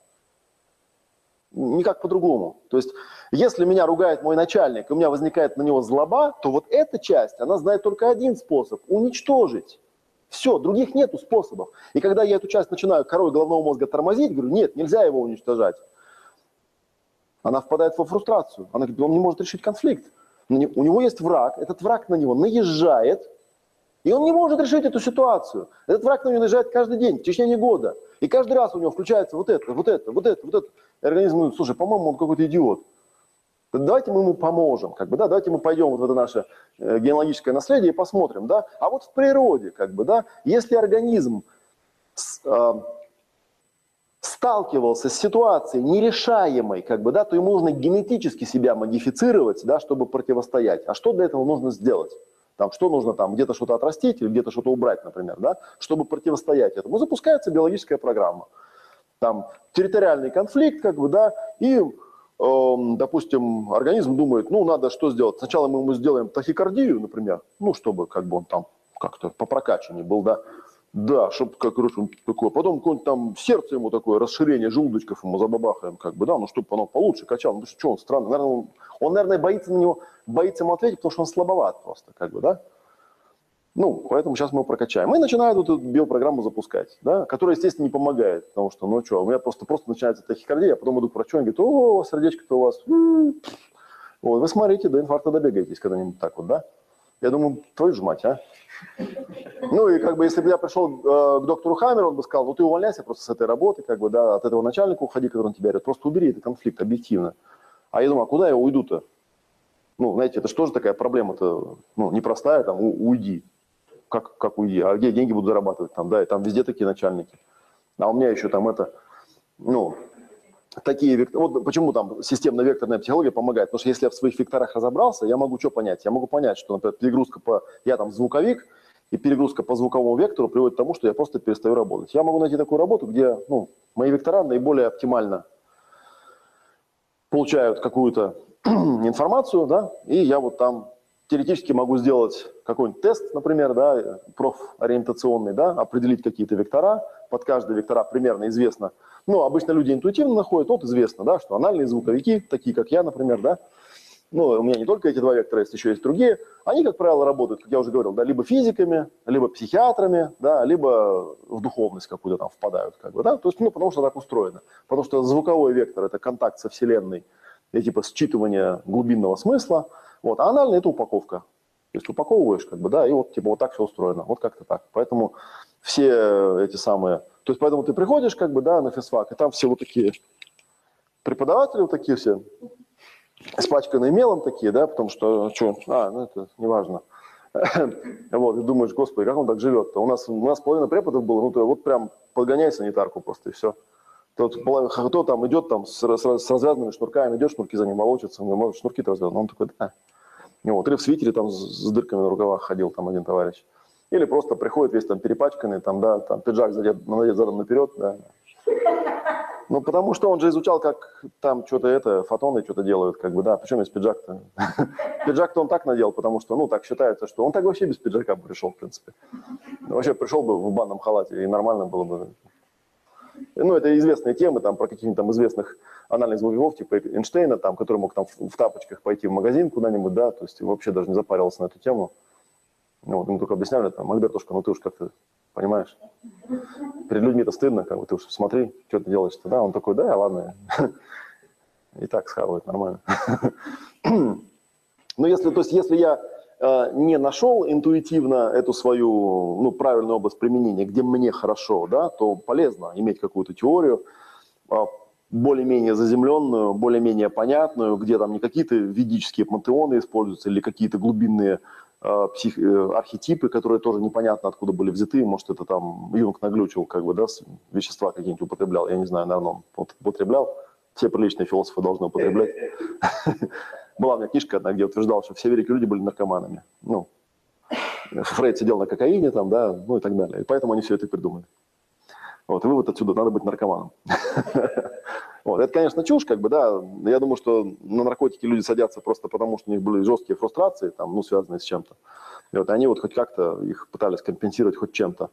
А если у нас есть какой-нибудь инструмент, ну, например, типа работы с ролями, или типа системно-векторной психологии какой-нибудь, или там еще чего-то, да, где можем мы вычислить, в чем состоит вот эта моя исходная некая самость, или какая-нибудь фенотипология, ну, то, что я на летних сериях пытался давать, да, когда вот, э, вот я ходил на фенотипологию, это когда определяют тип человека по его внешнему виду. Да? И вот там у Лучина есть теория, ну или там есть еще такой Тараненко Владимир, к сожалению, умерший недавно, который тут там развивал тему, да, и он, ну там довольно, многие вещи, они там самые очевидны. Что по большей части, посмотрев на внешний вид человека, мы можем понять, там, да, насколько он там будет успешен там или там, да. И плохих фенотипов, как и плохих психотипов не бывает, а бывает ситуация, когда человек, не осознавая, кто он по психотипу лезет туда, где, ну, не место ему просто, и все. И все. И многие люди обламываются в этом плане, потому что они говорят, что, ну, типа, как же, а вот что, если я там взял, пришел там к Лучину или пришел там к Бурлану, и мне там сказали, что ты вот такой-то, такой-то психотип, а я не хочу быть таким психотипом, у меня совершенно другие цели в жизни. У меня вообще все не так устроено. Кто сказал, что я должен заниматься психикой, э, там, психиатрией там, или чем-то, я не хочу, туда-сюда, то мы знаем, что у человека ошибка на самом деле где-нибудь находится вот здесь. То есть то, что, ну как бы невозможно правильно определить свой психотип и понять, что ты его ненавидишь, потому что это самость. Ты не можешь, ну как бы, это означает, что у тебя какой-то жесткий конфликт. Возможно, где-то в фазе программирования в раннем детстве окружающие люди ожидали от тебя совсем другого. Например, ты был маленький, хиленький мальчик со скошенным подбородочком, слабыми ручками, да, а папа у тебя был борец, он говорил, ну ты, давай, там, качайся, там, да, что ты тут стоишь, там, это, э, да, да, ну сделал тебя эпилептиком, например, да в итоге. Потому что как бы у тебя был моторный конфликт постоянно, да, ты, там, ты был звуковичок, несчастный маленький анальный звуковичок, там, да, ты стоял и думал про космические корабли, а он тебя учил в это время строгать рубанком, да. Ну и ты мог примерно секунды три слушать про его рубанок, да, потому что он мышечник был, папа. Да, а ты начал опять думать про космические корабли. И тут он говорил, что ты стоишь? Вот. И потом, когда я обнаруживаю, да, даже если я обнаруживаю в итоге, что я там, ну, в, в основном по большей части, как бы, да, если человек находит твой реальный психотип, его попускает, причем глобально попускает. Так вот оно, оказывается, почему. Господи, я всю жизнь думал, почему у меня это не получается, почему я так страдаю, там, да, Почему у меня там, я там интроверт, а мне мама там день за днем там, ну что ты не пойдешь погуляешь, что ты сидишь дома, что ты... А не хочу я идти гулять, мне книжку интересно читать, мне кораблик интересно клеить. Какого хрена? Но в итоге мама задрочила меня настолько, да, ну я рассказывал, да, что к 17 годам у меня была болезненная, чудовищная стеснительность, я считал, что вообще полный задрот. Потому что, почему? Потому что не соответствовал ожиданиям. Своим ожиданиям? Нет. Хотя, наверное, если бы меня 17-летнего спросили, ну, чего я ожидаю от себя, то я бы вам на голубом глазу бы рассказал ожидания своей мамы в полном убеждении, что это мои ожидания в отношении самого себя. И только когда я там, там позже уже занялся и понял, что да нет, я просто не такой. Ну да, вот, понимаете, вот мне не нравится. Я, я не люблю, я, например, ненавидел дискотеки. Я вообще не понимаю, как можно ходить. Это. Я сходил пару раз, как бы, да, потом, я помню, когда на третьем или на четвертом курсе на каком-то, однажды я там был в каком-то комитете Дня физика, да, и вот, типа, попал на эту дискотеку. Вот, и я там понял, что, в общем, я правильно делал, что не ходил. Ну, потому что я еще не понимаю, что там люди делают. Ну, потому что у меня очень сильная перегрузка по звуку. По звуку. Я не могу так, вот это вот, что они там делают, я не понимаю, как бы, да. Не, я могу вон, включить там Kings of Convenience, как бы, да, и так поплясать, вот как Алена вчера плясала. Как бы, ну, потихонечку с собой там, пару песен, ну и все. А чтоб там вот эти колонки такие, чтобы это выносило уши, да, да я ж потом инвалидом буду, три дня глухим буду ходить. Да ну нафиг. Так что нужно понимать, что согласование могло быть раньше, да? И, ну, и, соответственно, здесь то же самое, да, я спрашиваю, насколько роль адекватна, насколько она приводит к желаемому результату, да, насколько она там реально куда-то меня приводит. И получается, что, эм, я сейчас дойду до этого, получается, что по идее идеальный эмоциональный коврик, ну, есть два варианта, да, есть коврик такой, который показывает, как устроен самый базовый уровень реальности, где вся эта матрица, она склеена воедино. Помните, я говорил, стандартный человек, он попадая в ситуацию, автоматически действует. Вот эта вся остальная часть матрицы, промежуточная, она у него бессознательная. Она жестко склеена одно с другим. Именно поэтому ему и плохо. И нам нужно как бы вот эти вещи сделать подвижными. То есть нам, попав в какую-то ситуацию, да, нам нужно посмотреть, а я вообще осознаю, что здесь происходит на самом деле, или я просто реагирую на какой-то случайно выбранный рептилией фактор, который в ней присутствует. Да? То есть нужно осознать и подумать, и сказать, вот он я, я в этой ситуации присутствую, стоп-ситуация, сейчас я буду разбираться. И потом подобрать правильную эмоцию, не ту, которая автоматически из меня лезет, потому что там пра-пра-пра-пра-пра-пра дедушка мой, да, который был какой-то там убийцей каким-то там и бандитом, да, ну потому что казаки все были убийцы и бандиты. Вот, и у них все очень просто, да, там этот, как этот, э, что-то там на кичку, я забыл, как это там, они кричали, короче говоря, ну и все, и там все, бабы раздевайтесь, мужики вешайтесь, как бы все, потому что все, потом все забрали там, ну и потом в какой-то момент приходили какие-нибудь цивилизованные люди, типа поляков, и вырезали этих казаков, потому что они разбойники и бандиты. Вот. А вся вот эта вот херня там еще не вмерла, вот эта вот вся, ну это же херня, это же понятно, как бы бандиты, они есть бандиты, как бы, да, что с ними там выяснять-то. Вот. Но у меня же это все осталось, да, поэтому, когда что-то возникает, у меня сразу желание, там, тут где-то у меня шаш, шашка должна быть, или наган там какой-то, да, и сейчас я порублю тут всех капусту. Вот. Соответственно, дальше, да, дальше я смотрю, да, а вот я, я эмоцию-то подбираю как? То есть я подбираю эмоцию там, ну, это розовую часть также можно посчитать, да, я подбираю правильную эмоцию, да, и потом я смотрю, ну, биопрограммы, биопрограммы, это понятно, как бы, да, я понимаю, что у меня классная, хорошая рептилия, вот я там рассказывал, да, что когда случается какая-то стрессовая ситуация, она мне дает энергию там и так далее, и так далее. Но если я тупой баран, на эту энергию никак не использую, она говорит, ну тогда, раз он баран, как бы, да, я просто использую стандартную биопрограмму. Вот, а стандартная биопрограмма, она заключается вот в этом. Там, надо уничтожить. И если это в поведении никак не выражается, тогда это выражается в том, что у меня в желчном пузыре начинают образовываться камни, да? Ну, потому что это связано как-то со злобой там и с желанием уничтожить. То есть, если я это сделал, то сделал, оно вылезло наружу. А если не сделал, то организм говорит, ну, значит, придется вот так как-то делать, да? Вот. Ну и дальше там, что у нас тут, желание, решение, запрос, да, пятая точка баланса, что теперь мне нужно конкретным действием все это выразить. Это должно быть действие, которое основано не на каких-то глюках моих там 15 поколений назад предков каких-то, да, которые мне там дали такие гены, по которым вот в любой ситуации, вот, руби шашкой, как бы, да, ну, то есть неправильно быть не может, как бы, да, что тут разбираться-то. Вот, а как-то по-человечески решать. Ну и здесь то же самое, да, то есть у меня должны быть корректные ожидания, мне нужно проявлять, наверное, убеждения, сценарии, да, вырабатывать стратегию, надевать правильные роли.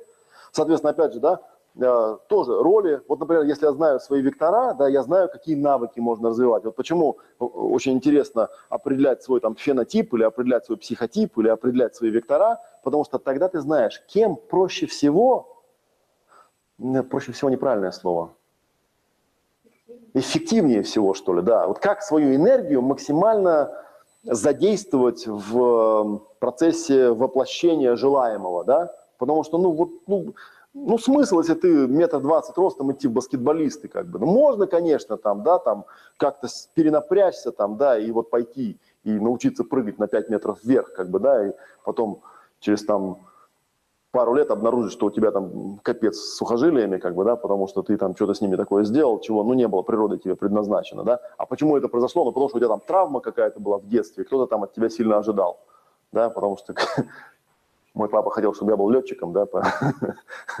типа того. Потому что он сам летчиком не стал. А вот, и поэтому он как бы хотел, чтобы я был летчиком.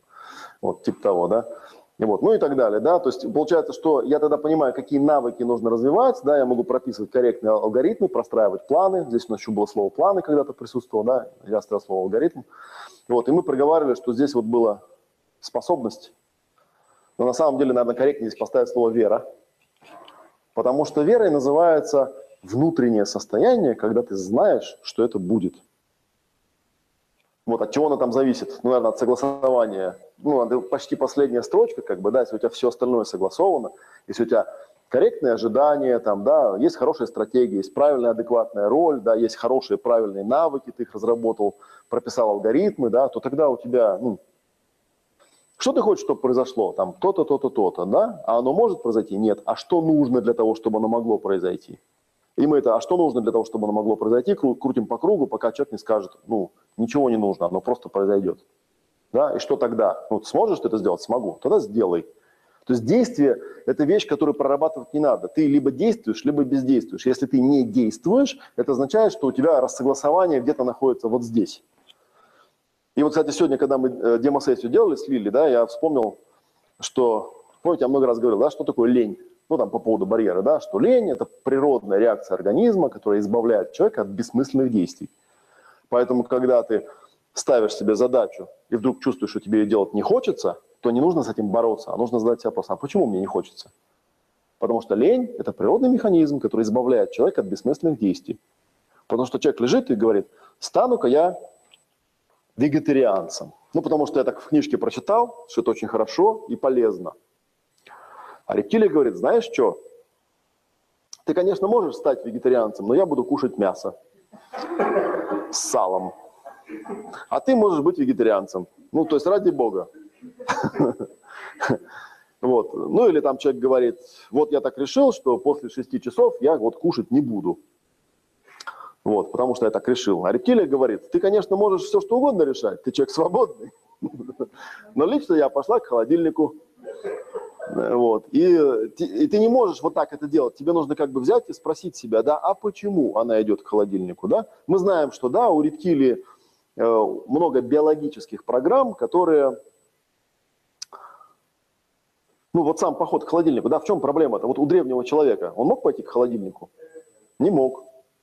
Потому что у него не было холодильника. Ему нужно было пойти на охоту, долго гнаться там по лесу, еще хрен знает, догонишь или нет – да, и может тебя кто-нибудь еще догонит там и так далее. Поэтому даже если ему в пещере вдруг в 6 вечера, у него часов-то не было, собственно говоря, ну, допустим, стемнело, ему захотелось поесть, да, и вот, ну что, ничего, ложимся, попил водички из ручейка там, вот, и лег до утра, потому что там наружу медведи, вот так просто не выйдешь, холодильника там нету. А сейчас же люди как на охоту ходят, да? То есть сел в машину, поехал в Ашан, поохотился, добыл там мясо, добыл там сыра, сложил все в корзину. Вот какой я охотник. Причем такое место знаю, где вот еще там выбирают, ну, где лучше поохотиться, там, да, то, что есть там места, где там можно охотиться с меньшими затратами, с большими затратами. А еще можно охотиться, ну, не только на мясо, а на какие-то там другие объекты, да, вожделения. Вот, и вот такая вот, ну, то есть получается, что биопрограмма, я к тому говорю, что биопрограммы тут неадекватные, да. Биопрограмма, она говорит, надо поесть. Ну, в природе бы человек, ну, ну если уж совсем приперло, ну, побежал бы в темный лес, да. И там бы те калории, которые он съел бы, они бы компенсированы были тем ужасом и страхом и скоростью бега, который он бы, э, ну, осуществлял, бегая по лесу. А тут все просто. Биопрограмма все еще включается, ну, холодильники когда появились? 60-е годы? сколько там, 50 лет назад появились, там, ну, более-менее у всех. А человек сколько существует его тело, а сколько существует те, которые ему гены одолжили, намного больше, у них нет холодильников. Поэтому у них все правильно, как бы, да, с их точки зрения. А с точки зрения нас не неправильно. Так что такая вот вещь. И вот, ну и последний можно проговорить. Вот такая получается вещь. То есть получается, э, еще раз я скажу, да, что мы, вот к коврику я вернусь еще раз, да, получается, что матрицы коврик, они чем-то похожи. То есть эта штука показывает у меня, как оно в моей рептилии в основном запрограммировано. То, что сделал Плутчик. Он взял там, описал там, ну, у него там 8 на самом деле функций было основных, да, 8 инстинктов. Можно там в статье найти, я сейчас не помню наизусть там. Э, ну, что там делает э, стандартное существо, да, и что все вот эти вот реакции, они однозначно ассоциируются с какими-то эмоциональными рядами, а эти эмоциональные ряды появляются как реакция на определенные ситуации, да, на определенные, может быть, типы конфликтов. Вот мы еще хотели, помните, там добавить а, психозащиты на этот коврик, да, их тоже там можно 10 штук насчитать, хотя их даже и больше можно насчитать. Можно еще добавить, наверное, какую-то классификацию, но я еще до конца эту мысль не додумал, может быть, мы когда-нибудь добавим и дорисуем, если это ну, как-то графически будет адекватно. А, например, типы конфликтов, да, то есть есть же там какие-то, ну, например, мы же понимаем, да, что если там э, надо уничтожить, то это, наверное, какой-то там территориальный конфликт или, или там надо убежать. Вот в, в э, ГНМ там здесь четыре типа конфликтов, да, по тканям мозга, да, что там базовый конфликт – это конфликт выживания, да, как бы не сдохнуть, потом идет конфликт э, защиты целостности и чистоты, да, как бы вот, значит, там с границами что-то связанное. Потом идет категория конфликтов, связанных с достоинством, самооценкой, типа, да, ну, достоинством, э, скорее, наверное, обесцениванием, унижением, когда конфликты, там, если по конфликту говорить, да, и последнее, это вот все конфликты, связанные с расставаниями, разделениями, да, потерей, там, единение там и так далее. Я думаю, что если вот покрутить, да, то можно... Я не знаю, как они туда вклеиваются, да, возможно, тут такой стопроцентной вклейки нет, потому что все равно каждый человек уникален, как там у него оно вклеивается, неизвестно, но смысл заключается в том, что у большинства людей вот эта вот часть, она жестко склеена, да, клеем момент воедино, да, и поэтому он так и реагирует.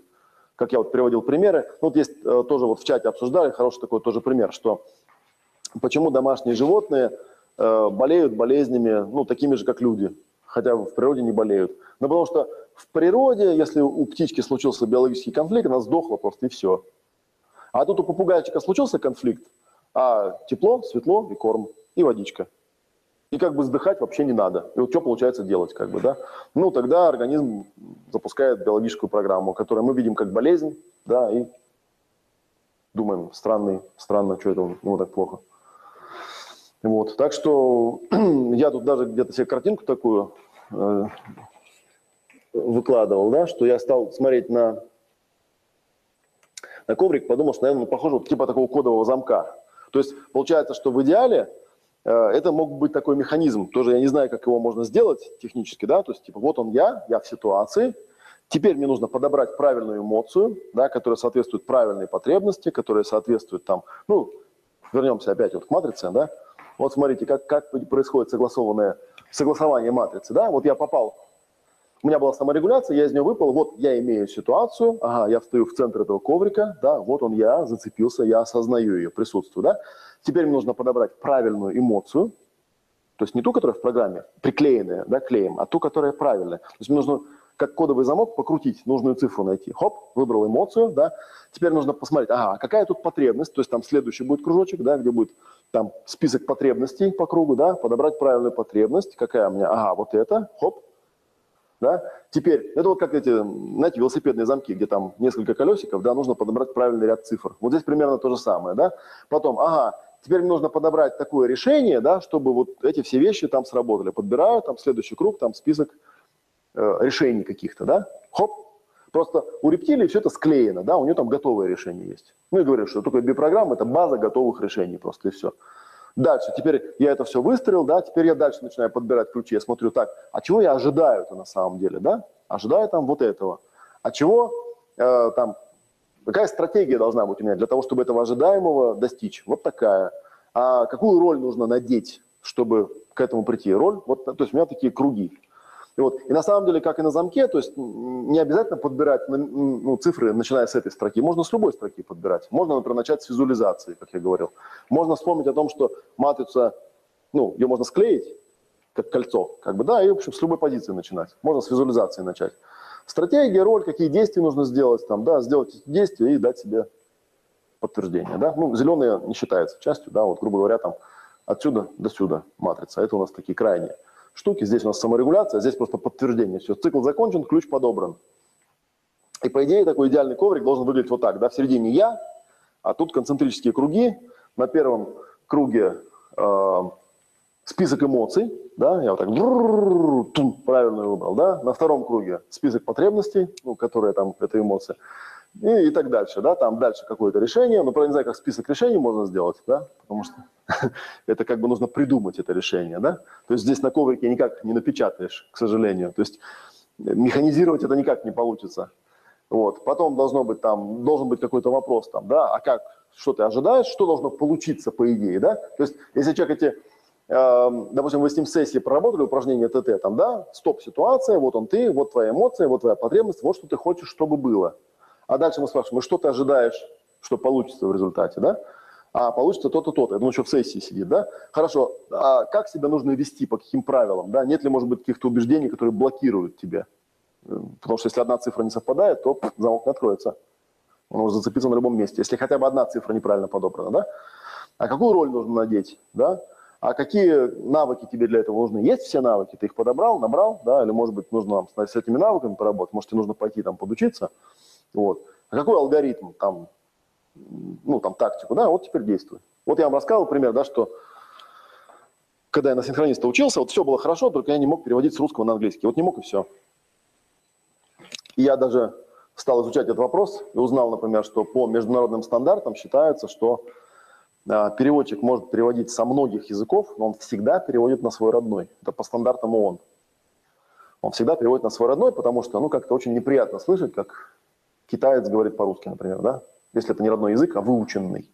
Ну, он будет говорить очень плохо, его никто не будет понимать, грубо говоря, да? Вот. Но, поскольку мы, конечно же, страна-колония, там были криптоколония, да, на самом деле найти грамотного американца, который будет с русского переводить на английский, вы же понимаете, что таких, если такие люди существуют, то это какие-то бывшие русские, какие-нибудь иммигранты, да? Такие вот американцы. Я помню, как я в Генштабе работал вооруженных сил Российской Федерации. Сейчас вам военную тайну расскажу. Ну, неважно, это были переговоры э, на уровне так называемых, на уровне полковников. То есть со стороны американцев сидели там три э, этих летучих полковника, три морских и три пешеходных. пехотных. И с нашей стороны то же самое. Они обсуждали, в общем, некую, некий, некую проблему. Они должны были выработать меморандум, потом, который уже на уровне генералов там, должен был быть принят. А, со стороны американцев сидели два переводчика. Одним из них был я. Э, они, они как бы люди простые, они просто нанимают профессионалов за деньги. Вот. А со стороны нашей сидели два лейтенантика тупых, как пробка, да, которые переводили так, что хотелось повеситься. Вот. А американцы были, в принципе, местные, они по-русски тоже чуть-чуть понимали. И они после какой-то там очередной там, ну, ну, то есть, когда он что-то говорит по-английски, а потом переводчик начинает переводить, американец такой сидит, слушает, слушает, он потом вызывает этого, ну, русского полковника, начала, начальника этой делегации, говорит, слушайте, уберите, пожалуйста, ваших лейтенантов, они же тупые, они, ну, у нас есть два переводчика, они нормально работают, они переведут. И этих лейтенантов выгнали, они сидели в углу, наказаны. Вот. А полковник потом подошел к нам, и он такой подходит к нам и говорит, ребята, а вы американцы, да? Я говорю, да нет, русские. Он такой, слава богу. Я говорю, а что такого? Он говорит, ну задержал уже, обидно. Взяли русских переводчиков, прогнали. Я говорю, да нет, мы местные. Он говорит, ну хоть так, как бы, да. Хоть не наши переводчики, не с нашей стороны, но все равно русские. Ну неважно, как бы, да. И э, оказалось, что, конечно, с английского, с русского на английский тоже переводят русские в основном. Ну не в основном, а почти всегда. Более того, они говорят, что с русского на английский переводить проще. То, что ты по-русски все понимаешь, остается просто сказать это по-английски и все. И вот, и мне, ну, для того, чтобы стать успешным переводчиком, ну, то есть нужно было, я нашел себе специальный тренажер, я нарабатывал навык. То есть у меня в матрице дырка была на уровне навыка, да, то есть на уровне вот навык, алгоритм, тактика. То есть все остальное было более-менее нормально, да, я мог себя там как-то, ну, то есть все остальные строки были нормально, а вот на уровне навыка нужно было просто тупо наработать навык. Когда я наработал навык, все, у меня профессия пошла как по маслу. Затык может быть в этом. Затык может быть в том, что у вас что-то не получается просто потому, что у вас не хватает какого-то навыка. И многие люди, они этого не понимают, они начинают чем-то заниматься, они почему-то с самого начала думают, что у них навык должен каким-то волшебным образом появиться, да? Ну, то есть откуда-то взяться. Вот я в свое время тоже, когда я делал занятия про образование, там, про школу, говорил, что мне не нравится школа тем, что человек, когда приходит ребенок, его там не учат, а все время генерирует прямо с самого начала. Вот сколько будет дважды два? Ну, вы ему объясните, как это узнать-то? Научите его, научите его учиться. Он должен. И вдруг уже понимаешь, что ребенок учится у себя дома с родителями, а в школе его просто экзаменуют. Да, и говорят, ваш ребенок какой? Он троечник. да, или там, о, у вас такой умный мальчик, он отличный, да, да, только ваших заслуг в этом нету. Я помню, когда я когда я рассказал вот эту историю, как я после 10 класса вдруг занял да, я сильно очень выучил, вот, и вот, и вот, смотрю, вот, сват, сват, и вдруг, вдруг, наша, наша абсолютно тупая учительница физики, которая ну, такого не отношения к тому, что я вот его выучил, потому что она была там, она больше не может ходить, это какой-то педагогический институт, институт, да, и она, она вот, была, была, читала, читала, там, чем, чем, зашиб, зашибкала, читала, да, да, я хорошо получалось, получалось так читать. Вот, и вот она узнала, что ее ученик поступил, писал, писал музыку, он сделал, да, еще, да, тех, вот, она вот как бы дома делала, старалась меня поймать, поймать. Ну, чтобы просто подцепиться. А я, я, я, избегал, избегал, потому что, потому что, ну, как, я понимал, что она, она, она, она, она, она, не знала, она вообще туда собирается, собирается, тут, тут, тут, собственно, зачем сообщать, сообщать. Ну, как помощь, я так понимал, что тоже не будет. Только, ну, он расскажет, какой тупой, да, еще что-то, типа. Вот. Ну, в общем, как бы так, это такая вот вещь. И очень важно понимать, что иногда проблема бывает очень, очень простая. То есть просто навыков не хватает, потом вот мы там решили, решили каких-нибудь там, не знаю, рукоделием заняться, каких-нибудь кукол, решили, допустим, делать. Там сделали первую куклу, она такая корявая, корявая, получилась такая кривая, кривая. Это нормально. Это нормально, что первая куколка, она такая должна получиться. Прям сразу должна быть на продажу за, за 5 тысяч рублей, нет же, конечно, правильно? Сделайте вторую, вторая будет лучше, сделайте третью, она будет еще лучше. А когда будет 103 там, да, вообще будет супер. И вообще, как говорил Петр Ильич Чайковский, да, гений – это 5% таланта, 95% тяжелого труда. И помните, там, по-моему, у Глэдвелла была вот эта тема про 10 тысяч часов. Помните, да? Что, типа, любой человек, который увлеченно и упорно практикует что-то в течение 10 тысяч часов, вот, в какой-то момент, э, ну, в глазах окружающих обретает статус мастера и гения. Все говорят, какой гений? Олег, тебе везет, ты английский язык знаешь. Говорю, ну, ты поработай с мое, переведи там 30 книжек, поработай на там тысячи семинаров, да, там, ну, посиди там на, не знаю, на 15 разных курсах, как бы, да, и ты тоже будешь знать английский язык. Причем тебе повезло, как это повезло? Нет, ну, у тебя талант. Ну, не знаю, может быть, и есть какой-то талант, но все равно, вот я пришел э, на синхрониста, оказалось, что вот талант есть, а навыка нет ни хрена, как бы, да. повезло, что у тебя это уже было, а Ну, да. А, ну да, да, это как это, в истории с бутиком, как бы, да, что та-то 10 лет назад начала, а мне хочется прямо сейчас и сразу, да, а 10 лет не хочется. Сделай монтаж, Джонни, да? Чтобы как-то вот так вот было. Так, это вот то, что было про матрицу. Так, и замок кодовый я вам показал. Вот, вот, вот это вот, я не знаю, как вам вот донеслась до вас метафора, да, про кодовый замок. Вот как бы это вот я еще, наверное, вот технически буду додумывать, может, еще года три. То есть что можно, как можно еще этот коврик переделать, чтобы он более полно отражал. Но да, вот в том виде, как он есть, на самом деле, он просто показывает нам самые главные вещи. Он нам показывает, как происходит склейка, да? Что когда я попадаю в какую-то ситуацию, у меня автоматически включается реакция, потому что моя древняя часть считывает это как некий конфликт, да, и дает мне стандартное решение. А стандартное решение, оно, ну, их немного. Небольшой список по категориям. Вот. И, соответственно, если я этому рецепту не следую, тогда моя древняя часть понимает, что хозяин сошел с ума, вот, и мы будем решать проблему сами. А особенно, если я этот конфликт вообще не решаю, да? Ну, то есть вот как в истории про начальника, который орет на меня каждый день, и рептилия каждый раз реагирует, что надо его уничтожить, но он же орет, как бы, да? Вот. А я говорю, нет, уничтожить его нельзя, не надо. Тогда рептилия говорит, ну, тогда что, тогда придется нам как-то модифи модифицировать наше тело, вот, чтобы оно лучше справлялось с подобными вещами. Ну, например, мы покроем твое лицо прыщами. Вот, потому что это, ну, чтобы вот глубокая кожа была потолще, но чтобы когда он наносит нам удары в лицо своими неприятными словами, чтобы мы могли как-то защититься. Вот. А еще, может быть, мы сделаем тебе, ну, такой слой сала, по всему телу. Ну, потому что он же как бы опасный, да, он как бы, ну, вдруг он ударит. Он ударит, а я мягкий. И мне ничего не будет. Вот, ничего у него не получится. Так что... Да, он не бьет, тело все готовится. А у тела, ну, как бы все очень просто там, да. У него вот так вот все запрограммировано. Ну, в биопрограмме, что вот мы там обсуждали на кухне, да, что там, помните, там 5 базовых конфликтов лишнего веса, что, например, есть еще такая штука, что э, если, допустим, в роду были люди, которые там замерзли или утонули, как бы, да, то тоже может тело вот биопрограмму такую запускать, э, что, ну, как бы вот, почему тюлени не мерзнут? Или там какие-нибудь морские котики, да, потому что у них сало, да, и меха, меха у них там особо нет. Ну, тоже есть, конечно, наверное, у котиков-то есть. Нормально пришла смс -ка. Добрый вечер, Олег. Это Ирина, которая Сергей. Я сразу вспомнил. А, Ирина, которая Сергей.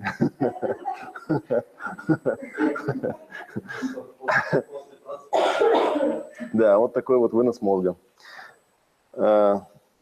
Так, что? Что? Все я вроде договорил, да, то, что хотел договорить. Ну вот, короче, я подумал, что, может быть, когда-нибудь я еще что-нибудь такое придумаю. Хотя вот в том виде, как он есть, мне кажется, он как раз показывает, он нам помогает увидеть то, что есть, а когда мы видим то, что есть, у нас тогда эти, э, происходит некая такая расфиксация, да, и мы можем сделать вот то, что нужно сделать для того, чтобы решить конфликт не биологическими программами тупыми, да, которые там добавляют сало, потому что, я не знаю, потому что я чувствую себя одиноким, допустим, да. А когда я чувствую себя одиноким, то вот у меня это ассоциируется, что меня никто не будет кормить, вот, поэтому, ну, тело говорит, ну, мне же не хочется, чтобы ты помер, как бы, да. Как говорил Жильбер, у нас э, тело не такое, которое нам нравится, а тело такое, которое нам нужно. Вот. А то, что вы, ваше мнение об этом, да, какое вам нужно тело, это рептилию не интересует. Она, она интересуется выживанием. Как бы, да, если она знает, что, вот, например, Алене, вот ей нельзя ходить, вот, потому что она вечно куда-нибудь придет, да не туда. Вот. Ну и тогда рептилия говорит, ну тогда у меня тут есть в запасе там какая-то дебильная абсолютно программа, там, которая даже непонятно откуда вообще взялась, как бы, да, ну вот у меня есть такая штука, да, дай-ка я вот эту опцию включу. Вот, и тут такая Алена, опа, блин, а я хотела вон туда сходить. А рептилия говорит, вот поэтому-то вот поэтому, да. Вот. А, а возможно, даже вообще не твой конфликт, да, возможно, это даже не ты там, да, а какой-нибудь твой пра-пра-пра-дедушка, да, который по номеру совпадает с тобой, там, да, решил куда-то сходить, да не туда. Вот, и у него всем потомкам передалась информация, что дедушка пошел не туда. Вот, поэтому теперь, если вдруг возникает опасность пойти не туда, давайте сразу прямо ее заблокируем просто и все, и не будем на эту тему больше переживать. Так, что там в чате ничего не спрашивают? Что-то пишут? Опять Индра? А что, они Индрой называют, что, когда? Ну, когда... Нет, это вот, Олег, когда первая лекция была, ты рассказал про Индру, потом, значит, звук. А он пользуется каждый раз. Да, в одно и то же время. Ну, вот, кстати, проявилась моя, моя знакомая девушка, про которую рассказывал, помните, про Феррари и замки в Монако? Это, вот она сейчас в чате написала, что да, мечтала. С французом переписывалась. Французский учила. Но французский почему-то плохо шел.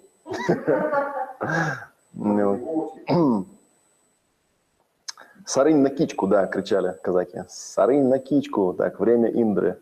Сдается мне, что работает это, если у человека есть то самое прямое ощущение себя, с отраженным ощущением себя. Там же работает не саморегуляция, а внешний регулятор. Нет лишних инстинктов, не ролей. Ну, я согласен, да, потому что в этом и есть наша практика, да, что мы учимся ситуации, которые случаются с человеком в человеческом социуме, они, к сожалению, не пригодны для обработки биологическими программами. Вот в чем проблема-то, да? То есть если бы, ну поэтому вот эта вот идея, что типа давайте назад в пампасы там, да, вот будем жить, э, кушать только органическую еду, жить в шалашах, там, вот это, она, ну, в какой-то смысл в этом есть. Потому что, да, наверное, если человек в таких условиях будет жить, то значительное количество конфликтов у него просто будут, ну, пройдут. Если ему не нужно будет ходить в офис э, с 10 до 6, а он может вообще в любом месте прилечь и поспать, да, наверное, у него не будет стресса. Я сейчас вспомнил там, мы обычно, студенты же там в сентябре уезжали на картошку, да, ну и там до октября где-нибудь там, или даже до ноября иногда торчали где-нибудь там на Гостилицком шоссе, там какая-то там деревня была. Я вам рассказывал, Санькина, Манькина, Бельведер. Мы работали у одного фермера там, да, и он жил в деревне Санькина. Вот, и мы пошли туда пешком. И приходим, нам такой стоит указатель, написано так вот, Санькина, Манькина, Бельведер. Ну, там, потому что какие... Ну, нормально, а что такого-то? Тут Бельведер, а тут Санькина и Манькина. Мы вот в этом Санкино. Ну, я просто чему вспомнил, что его там за этот месяц, за этот месяц, так вот привыкнешь, да, что ты ходишь в ватнике, там этих в кирзачах, то есть там в ватных штанах. И вот захотелось тебе отдохнуть, ты взял и лег. Полежал, полежал минут 15, отдохнул, встал, дальше пошел, как бы, да. А потом возвращаешься в город, как бы, да, и такой идешь, там, не знаю, по Невскому проспекту, чувствуешь, что ты устал. И ты думаешь, вот куда бы лечь? А потом вспоминаешь, что, ой, тут как-то не принято у них. Вот, а там вот в Санькино нормально было. Прилег там где-то вот у дороги, там полежал немного. Ну, хорошо же. Я вот сто процентов там в Санькино у меня стресса явно было меньше, как бы, да, что вообще париться-то. Так, ладно, тогда я, значит, расшарю сейчас экранчик, я вам покажу. Я эм, в нашу папочку выложил, так, супер серия, выложил две вещи, которые, наверное, тоже сегодня можно проговорить. Вот одна из них, они, правда, на английском языке, но зато в электронном виде. Вот то, что я тут в прошлый раз показывал на бумаге э, всем, а те, кто у нас в онлайне, они этого не видели. Вот, это схемы, которые показывают, э, где находится реле управления определенными органами конкретно в мозгу. Да? Они, в принципе, для, как я уже говорил, для в вашей практике проработки особого там смысла в этом нет, как бы, да, но вы должны понимать, что это, в общем, вполне себе серьезные вещи, что если сделать компьютерную томограмму, хотя некоторые волнуются, потому что компьютерная томограмма – это рентген, ну, это как бы не очень, наверное, хорошо, мозги там рентгеном просвечивают. Хотя кто-то говорит, что все это фигня, рентген – вещь хорошая, полезная для организма. Делайте его почаще. Вот. Ну и тут вот просто, да, разобрано, да, что вот мы берем, например, э, ствол мозга написано там brainstem, да, это внутренний зародышевый лепесток, энтодерма э, называется он, да, и, соответственно, темы конфликтов это переваривание, выживание, вот, а констелляции, которые э, включаются, констелляция – это сдвоенный конфликт с двух сторон, да, и когда у человека начинается отклонение психического характера, когда у него Обычно, когда одиночный конфликт, он одно, одно полушарие задействует, а второе у него остается для того, чтобы работать с реальностью. А когда у него сдвоенный конфликт, у него начинается психическое отклонение. Причем а, в психические отклонения там входят не обязательно те, которые лечат, ну, реально в дурке, да. Например, могут быть какие-то там, ну, особенности поведения, там, да. Например, та же самая гордыня, да, ее бессмысленно осуждать, потому что это констелляция. Эта констелляция называется мегаломания. Вот, это сдвоенный конфликт на определенную совершенно тему. Его можно прямо описать и рассказать. Вот у, если вам интересно, у Лены Кульбицкой как-то, я, по-моему, рассылал, нет? Там альбом «Констелляции», там все это расписано. Она, помню, на каком-то дне семинара сильно озарялась, там, говорит, у меня вот было на Украине много друзей, и вдруг они внезапно все сошли с ума. Ну, такое ощущение по общению. Вот, а когда мы стали разбирать констелляцию, там есть констелляция деменции, там сдвоенный конфликт, когда один конфликт очень-очень хочу что-то получить, но не получаю, ну, например, Евросоюз, да, а второй, у меня страшное отвращение по поводу какого-то близко рядом находящегося человека, близко рядом находящегося родственника, ну, например, России. И когда эти вещи одновременно форсят, да, то констелляция дает эффект деменции. То есть, ну, человек реально становится слабоумным просто и все. Ну, это было бы смешно, если бы это не было так сильно похоже на реальность. И вот констелляции здесь дают, видите, написано дезориентация во времени и пространстве. Ну и тут прописано, назначено, обозначено точками, где чего. Это мозжечок, Тема конфликтов – защита и целостность, констелляции, всякие эмоциональные срывы. Вот, тут он находится, да. Ну и тут тоже вот прописано, какие органы относятся к этому. Даже вот написано, вот здесь нарисовано, на каком уровне идет этот, ну, КТ. И под каким углом нужно сделать, чтобы их увидеть. Это у нас э, белое вещество мозга, да, или промежуточный мозг, или подкорка его еще иногда называют по-простому. Э, темы конфликтов – движение, да, констелляции вот как раз мегаломания тут указан, да, в частности. Ну, есть движение, достоинство, самооценка, про которую мы сегодня говорили, и так далее. Здесь, видите, скелетик нарисован на самом деле, да. Ну и некоторые другие органы тоже. Соединительная ткань, да, там всякие вены, артерии, а, э, лимфатическая система, мышцы, связки, хрящи, а, кости, сухожилия и даже костный мозг относятся это новая мезодерма называется, да, средний зародышевый лепесток, там тоже была мезодерма. Вот, а это кора. Кора картирована, картирована довольно неплохо. Да, тут темы конфликтов, территориальные конфликты, социальные конфликты, связанные с контактами. Да? А констелляции в основном в психиатрии называются словом шизофрения. Потому что шизофрения проявляется в том, что человек теряет контакт с социумом, с окружающими людьми, с ним невозможно общаться, да, он живет какой-то своей отдельной реальности. Вот. И это тоже адаптация, потому что у него сдвоенный конфликт, и Эм, реальность для него настолько болезненна и ужасна, что он не может в ней жить. Да, и он просто сдох бы, если бы мозг бы ему такую штуку не включил бы, просто не отключил бы его от источников, которые его э, ну, конфликт ему создают. Вот. Ну и тут дальше всякие фоточки, не более подробное объяснение. В общем, кто английский знает, может поразбираться, если вам интересно. Просто чтобы оно у вас было. Мне не жалко. Может, когда-нибудь доберусь. Вот. А есть еще более интересная штука, вот на ней, на ней можно более подробно остановиться. Это основные схемы. И это вот как раз то, что мы обсуждали, когда я вчера там показывал эметр и рассказывал, что эметр показывает уровень стресса. Вот, и для специально, я просто читал сегодня чат, да, и заметил там такую вещь. Еще раз я подчеркну, это важная вещь, потому что ее многие не догоняют, даже когда это в явном виде проговариваешь. И метр не показывает заряд, и метр показывает стресс. И если человек, например, в ярости, то есть если человек в ярости, орет матом, стучит кулаком и так далее, и так далее, это не заряд у него, это у него активная фаза конфликта, это стресс. Зарядом называется ситуация, когда, ну, как бы, собственно, внешней причины как бы уже нету, да, а он все еще там продолжает вот это вот там бухтеть и кричать, и вопить, и орать, хотя все уже, вот, вот меня эта собака бесит, например, да? Вот. И это нормально. И это нормально, потому что она реально лает, как бы, да, и, ну, и, собственно говоря, с точки зрения системы, да, это мне типа рептилия, дает энергию, чтобы я побежал и дал ей чем-нибудь по башке. Хотя, с другой стороны, опять же, я понимаю, что она-то, наверное, думает, что она нас охраняет, потому что она видит какую-то опасность, да, и лает, и предупреждает нас, потому что она же чувствует, что там сидят люди. Вы же знаете, что собаки, как и дети, да, они лают, когда в доме кто-то есть, и когда никого нет, они молчат. Ну, потому что зачем лаять-то? Нет никого все равно. Смысл.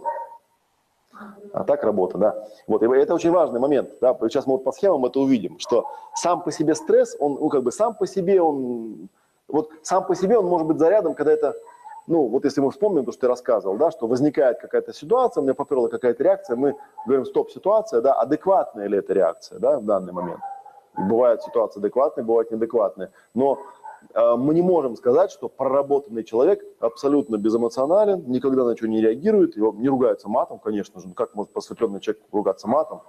Вот. И вообще, я помню, я в Казани как-то проводил семинар, и после семинара мы пошли кушать, я заказал себе люля-кебаб и пиво.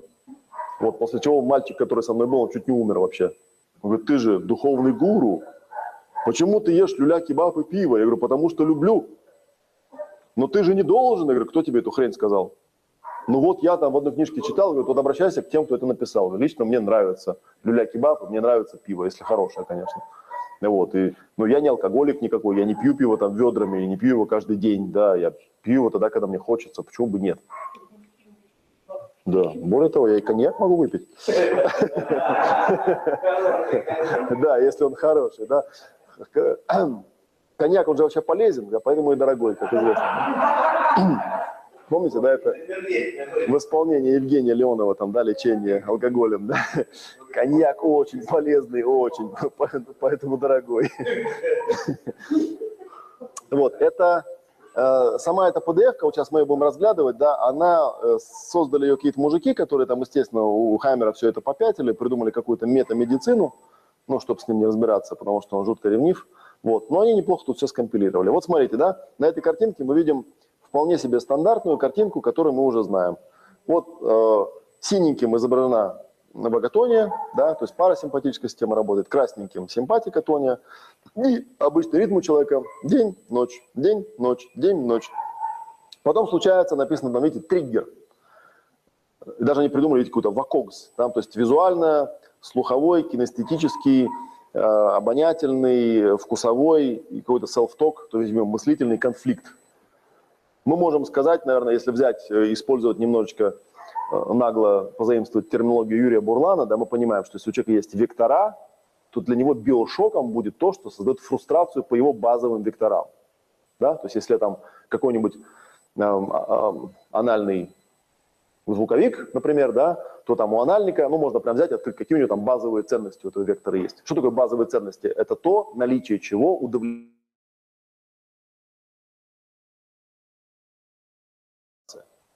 Да, там у звуковика, звуковика у него там какие-то философские, да, закидоны, как бы. Но опять же, да, есть базовые какие-то вещи. Вот, и если у него это отнять, то у него наступает, соответственно, шоком у каждого вектора будет, ну, свои какие-то события, да, то, что там ну, для кожника шок, для анальника вообще ничего, как бы, да, и наоборот. То, что там звуковика уязвит в самое, в самое ухо, то там для какого-нибудь мышечника, да, он пожмет плечами, скажет, чушь какая вообще, да, и пойдет себе. Вот случается у него какой-то конфликт, начинается активная фаза, да, активная фаза, фаза стресса, не заряда, стресса. Зарядная – это когда вот зависшая реакция, да, у Хаммера это трек называется. Смысл стресса заключается в том, что человек приходит в перманентное бодрствование с целью решить конфликт. Он не имеет права заснуть, потому что у него есть текущий конфликт. Но поскольку стресс – это как бы штука затратная, да, и в этот момент хитрая рептилия понимает, что хозяину надо помочь, начинает запускать биологические программы, то если этот стресс длится слишком долго, он слишком интенсивный, то по ходу этого стресса человек может разрушиться и поддохнуть.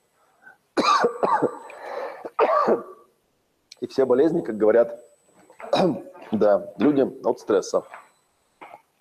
Так, какой из них мой, интересно? Ну, вот это. Но, с другой стороны, опять же, мы понимаем, что стресс-то был вот тут, а болезнь будет вот тут, начнется. И поэтому человек, который не знает, он будет искать, что у него случилось перед этим. А искать нужно, что случилось перед этим. Вот. Это тоже такой важный достаточно момент, да, потому что должна быть правильная связка. Четвертое. Написано shift, да, то есть момент, когда стресс либо объективно пропадает, либо человек находит какое-то решение, либо он выходит из контакта с тем, что фрустрирует ее вектора.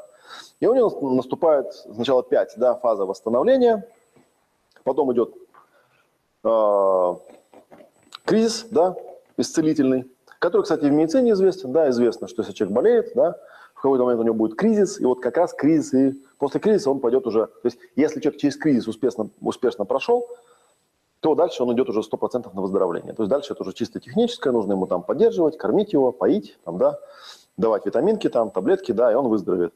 Но проблема в том, что исцеляющий кризис – это фаза, где воспроизводится то, что было во время конфликта, и человек может просто крякнуть, если у него конфликт был слишком массивный. И потом идет нормализация, да, идет нормализация, да, 7, 8, и потом она заканчивается, и опять начинается нормальный ритм. Да? День, ночь, день, ночь, день, ночь. Это стандартная такая схема. А теперь посмотрим, какие у нее есть варианты.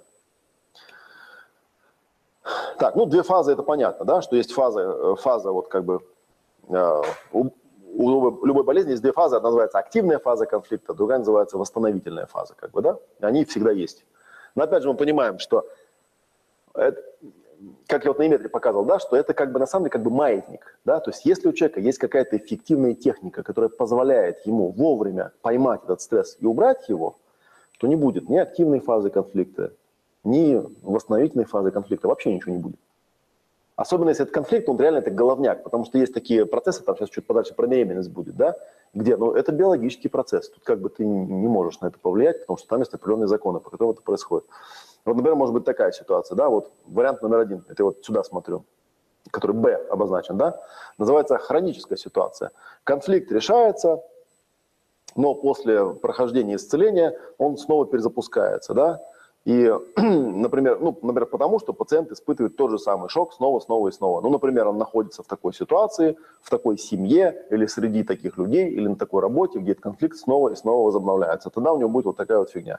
То есть он будет, типа, поработал, поболел, поработал, поболел, поработал, поболел, поработал, поболел, поработал, поболел. Именно по этой причине, например, тот же Роберто рассказывал, что если вы собираетесь там профессионально практиковать, то вам сразу из опыта можно, ну, я, наверное, подтвержу это, что никогда не делайте в день больше, чем три сессии, а лучше две.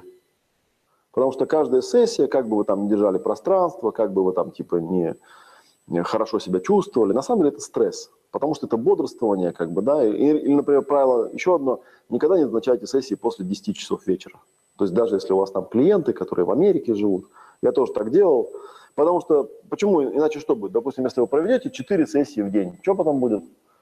Ну, просто либо заболеете, либо следующую неделю будете лежать, вот и рептилия будет вам говорить, ну, как бы, лень, это, ну, такой специальный процесс, который, ну, то есть, э, э, который в кабине дурак не понимает, как бы, что мне нужно восстанавливаться, да, поэтому мы сейчас сделаем так, что он заболеет, да, и он будет лежать и восстанавливаться столько, сколько мне надо, вот, поэтому лучше этого не делать. Есть хроническое зависшее восстановление. Очень многие люди, это ну, вот как С рисунок, да?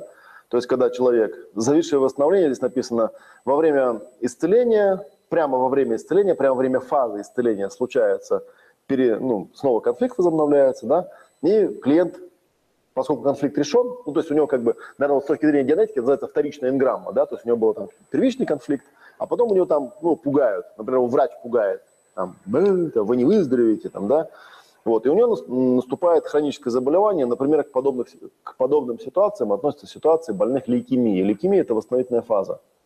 Но поскольку человек постоянно стрессует по поводу того, что он может умереть, по поводу того, ну, там, запугивают его, там, пытаются чем-то лечить, вот, у него все время она как бы все время длится, длится, длится и длится. Пациент остается на фазе исцеления, и этот процесс у него не заканчивается никогда. Конфликт решен, но пациент постоянно Эм, переживает какие-то триггеры, которые перезапускают этот конфликт да, на уровне головы, а рептилия это бедная воображаемая не отличает от реального, и поэтому у него там все время болит спина или все время что-то такое происходит. Вот еще есть такой, да. Хронически активный номер один. Вскоре после решения конфликта конфликт снова перезапускается и снова запускается активная фаза. Вот. И пациент все время торчит в активной фазе, и у него этот процесс никогда не заканчивается. Да? Даже если конфликт будет решен, ну, даже решается, он опять вспоминает какой-то момент, и опять у него вот такая штука происходит. Колбык, колбык, колбык, колбык, да, его колбасит. Вот есть еще такой вариант. Тоже, да, ну, это я вам уже рисовал такую картинку, помните, да, что у человека возникает стресс, потом он, ну, как-то вот там э, хронически, хроническая активная фаза, но она постепенно-постепенно ослабляется, ослабляется, ослабляется, да, то есть конфликт активный, решения никакого нет – Просто со временем человек как бы привыкает к этому, вот, и живет со своим диабетом, например, да, и живет, и живет, и живет, и живет, становится параноиком, как бы, да, диабет, там, сдвоенный конфликт отвращения и сопротивления, прям вот можно на коврике даже его показать, и вот, и у него постоянно там оно перезапускается, да, и он уже может жить в этом конфликте, даже если он приходит к Барнае на семинар, он ему просто на томограмме компьютерной показывает, что нет у вас никакого, блин, диабета, ну нету, в мозгу нету этого конфликта. Да? Все, это просто, ну, человек продолжает считать, что он у него есть, потому что уже привык. Вот еще есть момент. Постоянно происходящий кризис, да, например, как у эпилептика, да, или как при астме. Вот астма – это эпилептоидный кризис, да, или бывают люди, у которых эти микроинфаркты происходят все время, или бывают люди, ну, эпилептики, да, то есть периодически у них тоже происходит. То есть они более-менее находятся, у них ну, периодически происходит активация конфликта какая-то, да, и потом в восстановительной фазе у него происходит эпилептоидный кризис. Ну, эпилептоид называется подобной эпилепсии, потому что, да, то есть если у человека моторный конфликт, то это, собственно, эпилепсия как таковая. Так, что еще здесь интересного есть? Синдром. А, ну дальше еще есть очень интересные вещи. Можно еще порисовать всякие схемы, когда два конфликта накладываются друг на друга. Здесь видите, вот вариант G, да, два конфликта, был запущен один, но в момент восстановительной фазы случился другой конфликт, отличающийся по теме от первого, да, происходит некое наложение этих конфликтов, да, называется это синдром, да, синдром это, в общем сложная такая штука, даже, наверное, не каждый ГНМщик сможет его разобрать. Вот, что еще тут интересного?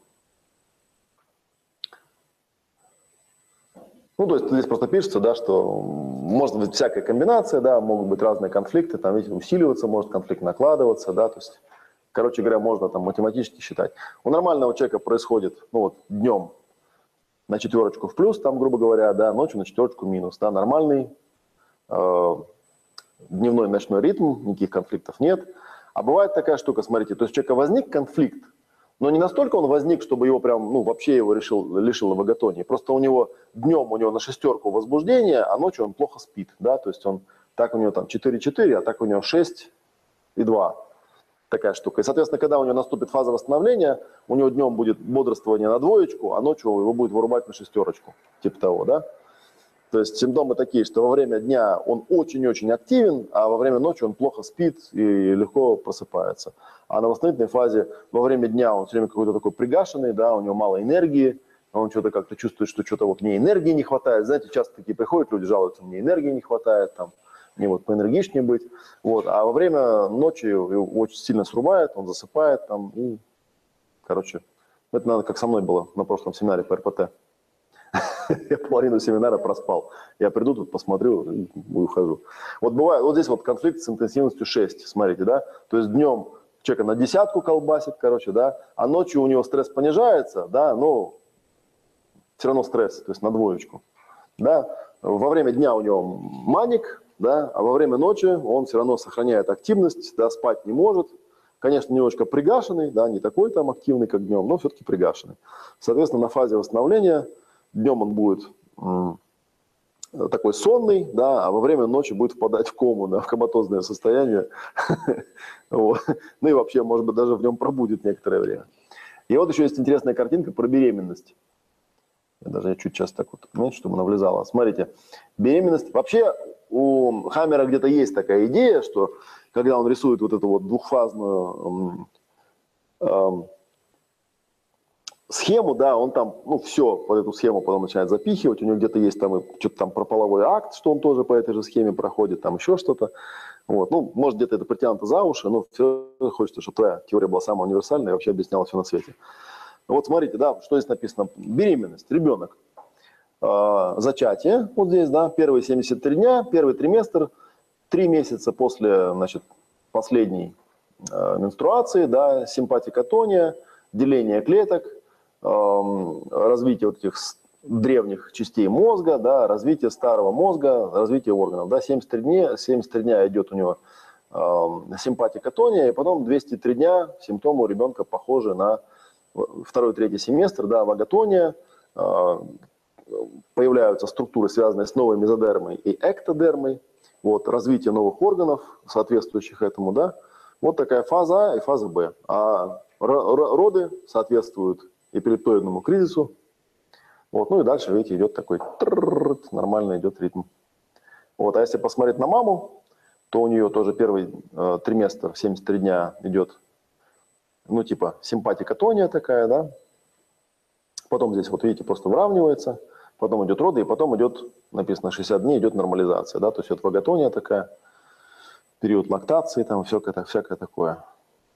Вот, ну и здесь еще есть такая табличка, где все это более-менее сведено, там по тканям, но тоже на английском языке. Ну, кому интересно. Я просто вот ради вот этих картинок на самом деле это дал. Потому что, мне кажется, прикольная весочь. Вопросы какие-нибудь есть по этим штукам? Посмотрите потом. Это на самом деле интересно со всем этим разбираться. Так, что еще я хотел сегодня рассказать? Что у нас там со временем? Ну, еще 13 минут осталось, плюс-минус. Ну, на самом деле я хотел а, кое-какие картинки еще попоказывать вам, там айсберг, фаза программирования и перезачатие. Ну, давайте, да, сейчас мы туда залезем чуть-чуть. Так, нам нужна папочка, которая называется «Рисунки». В медицине, рисунки. Вот первая картиночка, которую я вам покажу. По-моему, она нормально открывается. Да, будет хорошо.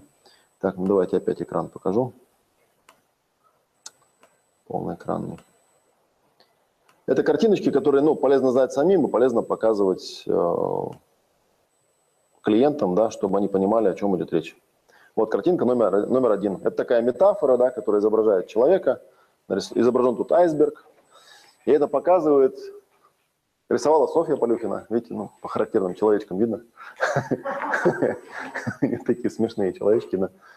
К нам приходит человек, да, вот у него здесь и сейчас есть какая-то ситуация, да, и, в принципе, мы можем работать просто с тем, что есть, какими-то там коучинговыми приемами, там пять точек баланса, ненасильственное общение какое-нибудь, вот, и тогда там коврик, да, то есть поработать с тем, что есть, нарабатывать навыки.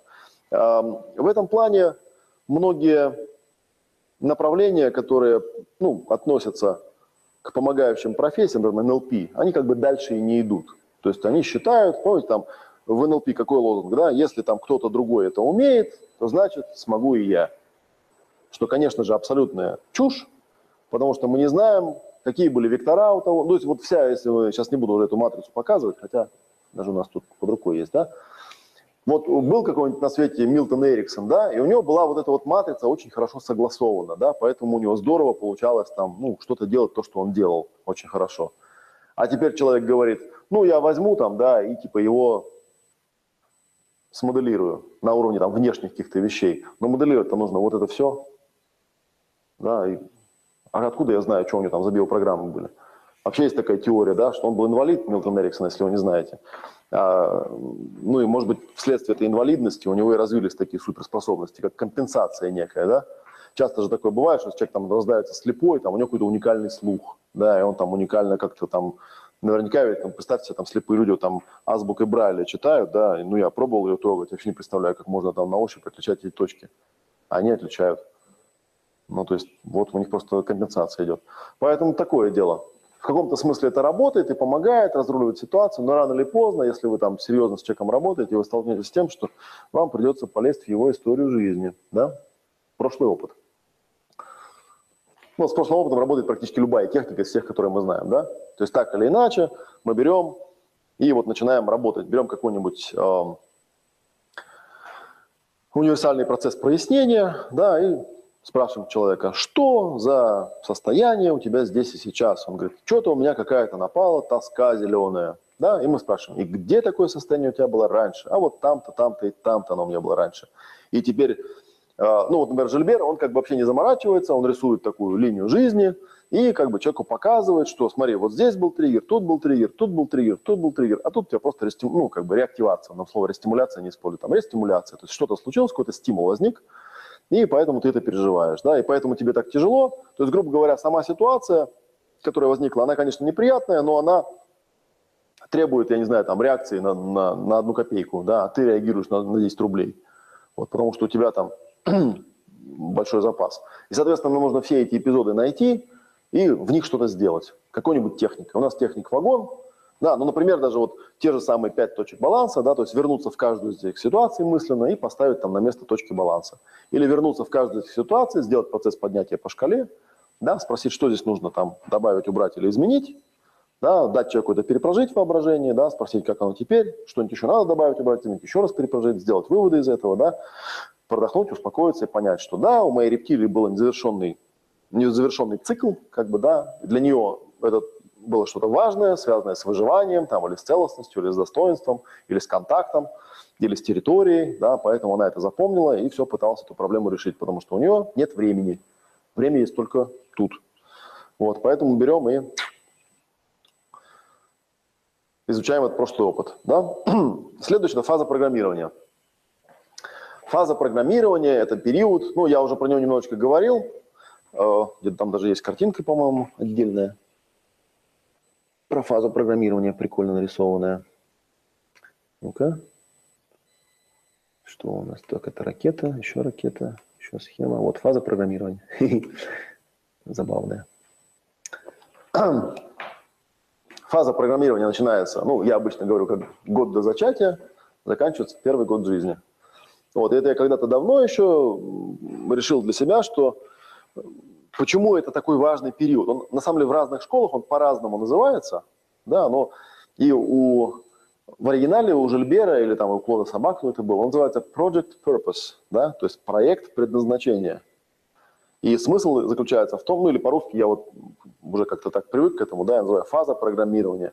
Смысл в том, что когда появляется зародыш, да, это hardware, да, аппаратное обеспечение, да, но ему нужен соответственный софтвер, да, Теоретически у него в ДНК есть все варианты, но, видимо, невозможно активировать все варианты сразу. Поэтому есть период экспозиции, который начинается за год до зачатия, то есть считывается эмоциональная там атмосфера какая-то, да, и вот все те эмоциональные заряды, которые у родителей, у родителей к этому моменту накопились, и все нерешенные конфликты, да, они становится актуальной ситуацией для ребенка, но у ребенка особая ситуация, да, потому что ребенок должен получить максимально адаптированное программное обеспечение для этой жизни. Ну и как-то так в природе вот экспериментально вывели, что у человека этот период, фаза программирования длится вот в этом периоде, да, хотя есть там какой-нибудь Эрик Берн, который говорит, что все там ключевые травмы до 6-летнего возраста. Поэтому вот Андрей на семинаре по РПТ говорил, да, что если вы ищете вот эти эпизоды, то ну, ключевые эпизоды, они где-то в раннем детстве. То есть если человек вспоминает, что в 20 лет там со мной что-то, ну, это фигня. В 20 лет у человека психика уже достаточно стабильная, чтобы он там был, ну, я не знаю, что с ним надо сделать, чтобы травмировать, да, ну, прямо травмировать так, чтобы он переживал. Какая-то очень сильная травма должна быть. Но даже в этом случае, ну, вот если вы там на Жибера пойдете когда-нибудь, то вы услышите, что он довольно легко может доказать и показать, что если у человека случается какая-нибудь травма, у него это любимый прикол. Да, он выходит говорит, там, у кого-нибудь недавно был, как, ну, была какая-нибудь авария, там, ДТП или какая-нибудь сильная травма, там какой-нибудь человек поднимает руку, говорит, да, он говорит, хорошо, давайте вот попробуем поэкспериментировать. Там, вот сколько вам было лет и месяцев на момент этой травмы? Да, он рисует 0, там пишет там 35 лет, 4 месяца, да, потом делит пополам, да, и получается, допустим, там 17 лет и там 8 месяцев, да, сколько-то там, да. Ну, неважно, там цифры, он там, кстати, очень быстро это считает, он ставит это туда, то спрашивает, а что случилось вот здесь? И вдруг человек говорит, ой, а у меня там тоже, да, была такая штука там, да, и вот, ну, допустим, говорит, у меня там мама умерла, да, он там тыкает, а вот здесь что, ой, а тут у меня там дедушка умер. Он делит еще раз пополам, говорит, а здесь что случилось, ой, а тут у меня кот умер. Он говорит, а если вот тут среднюю точку, а здесь что случилось, ой, а тут у меня там любимая подруга умерла. То есть он говорит, вот видите, запрограммировано. Это просто тупо было запрограммировано. В эту дату, то есть ваша биопрограмма работает так. Она, понимаете, как странно работает?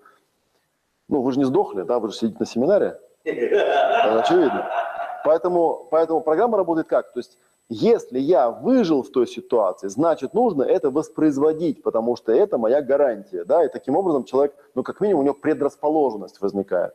А иногда бывает, когда человек эти даты накидал, человек поначалу там в половине дат говорит, да не было там ничего такого, да, а потом через полчаса говорит, я вспомнил, да, точно, у меня там было там. Ну, потому что организм, он же блокирует эти вещи, да, подсознание уходит. Есть такая программа. И он там рассказывает про историю про Клода Саба, основателя тотальной биологии, который, там еще есть такая штука, называется цикл автономности. Когда, ну вот есть эм, возраст, в котором ты полностью стал независим от родителей в плане жилья, денег и питания, да? И в этот момент мозг понимает, что все, я теперь отдельное существо, значит, у меня началась новая жизнь, значит, с нуля запускаю все то же самое, да, и он пытается проиграть ту же самую программу.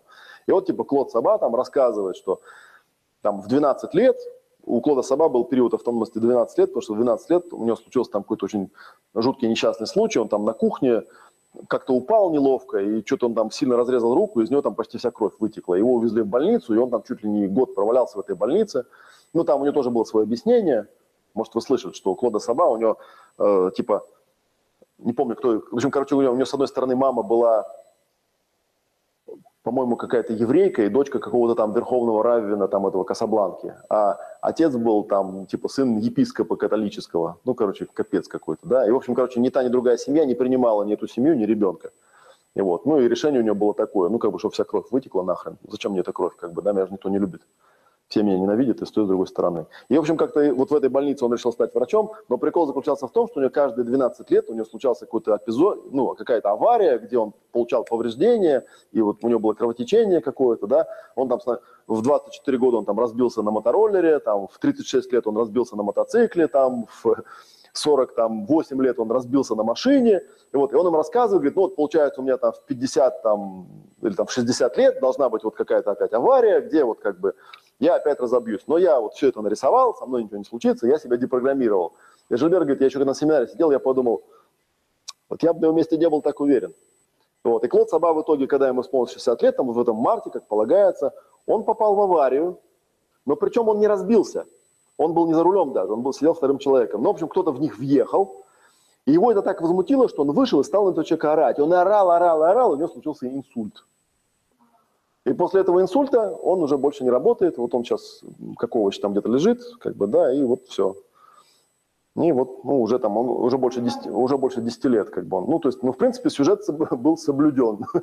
то есть, вот такая вот, как бы, штука. Тоже кровотечение, только в голове, да, то, четко по ритму. И вот эта очень штука очень классно э, просчитывается пока, и показывается. Ну, еще есть такая вещь, например, да, что, например, там первые 9 лет жизни, они проецируются на первые 9 месяцев беременности. Если у ребенка происходит какой-то инцидент, допустим, там в 6 месяцев, допустим, там жил-был, на- ну, родился нормальный ребеночек, и вдруг там в 4 месяца, не, вдруг в 4 года, ему говорят, что-то он у вас какой-то аутичный, какой-то странный, что-то его там заглючило, какой-то он странно стал вести. Значит, мы будем спрашивать, что случилось, где? На четвертом месяце беременности у мамы что случилось, почему это, ну, то есть и там, как правило, обнаруживается какой-то некий эпизод, ну и если мы его там пропишем по упражнению ТТ, и потом фотографию или ребенка во время сна проговорим, чтобы рептилия услышала, то все эти вещи должны пройти, если мы правильно все сделали, если мы проговорили все эмоции, все потребности, все переживания. Ну, значит, что-то не до, не до это самое. Не дорассказал, чего-то не разрешил. У него же не было технологии процессинга. У него же не было упражнения ТТ. Не, ну там были вот такие истории тоже, когда Жильбер там на семинарах говорил, что ну вы типа там ребенку должны там проговорить, там то все пятое, десятое. Вот, и, ну, и там приходили мамы, говорили, я вот проговорил ребенку, ничего не изменилось. Вот, и он мне объясняет, так там же не просто проговорить надо, а потому что конфликт сам по себе – это просто ситуация, да? Он сам по себе заряд не несет, так же, как стресс. Стресс сам по себе не плохой, не хороший, просто стресс, это просто симпатическая система заработала, да? Когда возникает, ну, э, что должно быть, чтобы, чтобы выключить программу, да, нужно сконтактировать вот эти эмоции, проговорить, но самое главное даже не эмоции, да, заряд – это страдание, это страдание, вот в чем заряд, понимаете? То есть, когда я кого-то нахуй посылаю, да, это не заряд, Заряд – это когда я страдаю от того, что я это делаю. Да, мучаюсь. Да, когда, как вот у меня был один клиент такой, не скажу, как его фамилия, он такой достаточно известный человек, однажды мне звонит и говорит, представляешь, говорит, какая, какая тварь, говорит, у меня жена. Я, говорит, ее сегодня избил. А, я, говорю, я говорит, ее избил, я ее там по лицу ее ударил кулаком, прям до крови ее ударил. Представляешь, какая тварь, какая сука, а? Я говорю, почему? Он говорит, представь себе, меня, интеллигентного, добрейшего человека, довести до такого состояния, чтобы я женщину кулаком ударил. Какая тварь. Вот. Так что тут страдал человек, видите, у него был заряд. Вот. А то, что жена получила кулаком по лицу, ну, ничего, заживет. Она же не страдала. Такая вот, да, штука. Так, ладно, ну пускай у них пока картинка будет, да, у нас пускай будет. И вот получается, что, э, ну я уже говорил, да, что в фазе программирования работает первый принцип, э, который придумал Марк Фрише, который тоже был прикольный, кстати, чувак, который, э, у него такая интересная была фаза программирования, он, э, он родился в тюрьме. Там у него, короче, была мама, которая совершила какое-то преступление, ее должны были посадить в тюрьму. Вот, и они там взяли юриста, и юрист сказал, что единственный способ в тюрьму не сесть – это забеременеть. Вот. И они там с мужем, короче, стали решать проблему, вот, и они ее решили. И, в общем, когда до суда дело дошло, она уже была на седьмом месяце, и вот там в суде, типа, она там встает с животом, а судья говорит, ну, я, короче, понял, прикол, как бы, нифига, не отмажешься. И он ее посадил. И она ребенка родила в тюрьме, ну, тюрьма женская, представьте, там младенец, как бы, да, то есть он там любовь всех женщин, вот, и у него было что-то там 969 пациенток, которых он ис- исцелил от паралича.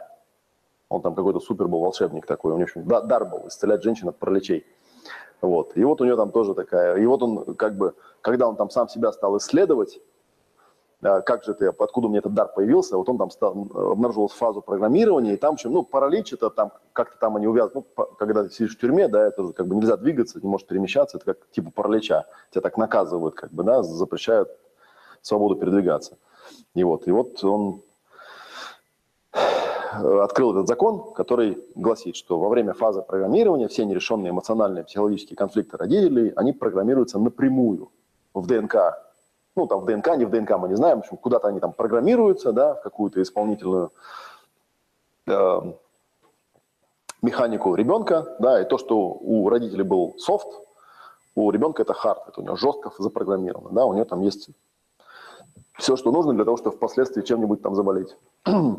Уже красным засветился у нас этот самый. Как же он когда Не, ну, я не знаю, там какая у него конкретно технология у него там была, но это уже вопрос. Можно отдельно потом как-нибудь поговорить. Я, честно говоря, не так много знаю про Марка Фреше, только вот эти вот истории знаю. То, что Марк Фреше – это просто один из людей, на, которого, на которых ссылался Клод Саба. А что делал Клод Саба, известно. Клод Саба искал людей, конфликты, да, они эти конфликты проговаривали, там у него проосознавали, и он им показывал, что это просто биологическая программа, которая запустилась. Да, если человек это просто просознал и отпустил, тогда у него может сработать стандартная хаммеровская схема, да, которая говорит о том, что даже если у человека конфликт был, и даже если он там был какой-то там по какому-то циклу активировался, то если человек его просознал, то все, оно уже не активировано, теперь он уже в сознание вытащил, и тогда спокойно проходит восстановительная фаза, человек выздоравливает. Вот. Что еще есть тут интересного? А, ну, вот осталось все семейное дерево. Да? Семейное дерево – это отдельная тема. Если вам интересно, можете... Есть книжка замечательная, на которую тоже Любер все время ссылается. Это Анна Анселин Шутценберген, называется «Синдром предков». Анна Анселин Шутценберген – такая интересная тетушка из Эльзаса, по-моему, француженка. Она всю жизнь рисовала генеалогические деревья, вот, и обнаружила, что если взять человека и ну, там, с каким-то запросом или симптомом и нарисовать его генеалогическое дерево, то в 100% случаев обнаруживается, что все те болезни, которыми он болеет, на самом деле вовсе не его болезни, а были четко совершенно запрограммированы какими-то сюжетами, конфликтами, которые произошли с его предками. И... Ну да, да. Ну, в Европе обычно там люди получше знают все-таки, что с этим делать и у них есть там какие-то архивы, да, это у нас тут какая-то жопа. Потому что, ну, я не знаю, у меня, например, если я возьму своего папу, да, мой папа, он из детского дома, ну, хотя родители его известны, да, что вот бабушка, я говорил, бабушка моя повесилась, она намотала себе колодезную цепь на шею и прыгнула в колодец, если вам интересно. После того, как от нее ушел муж, то есть мой дедушка. Вот. А дедушка умер от рака желудка. в больнице в каком-то не очень большом возрасте, до 60 лет, по-моему. Ну, то есть рак желудка – это, вы знаете, конфликт непонимания в близком родственном кругу. Ну, то есть такая какая-то тема, да. Вот. И, соответственно, там было четверо детей, один из них мой отец, они попали в детский дом. Ну, точнее, там старшая девочка, моя э, тетя, она уже была взрослая, она там в детский дом не попала. Средние дети попали, папа и его сестра, э, двойняшка, попали в детский дом, а младшую там отдали каким-то родственникам.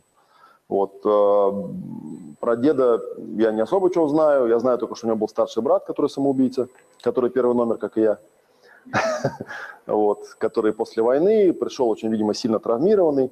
Я где-то, помню, на сайте «Подвиг народа» находил про них, про обоих информацию. Там Петр Матвеев и Трофим Матвеев, они там были какие-то герои. В общем, кого-то они там в плен захватывали и так далее, и так далее. Но после войны они пришли такие никакие.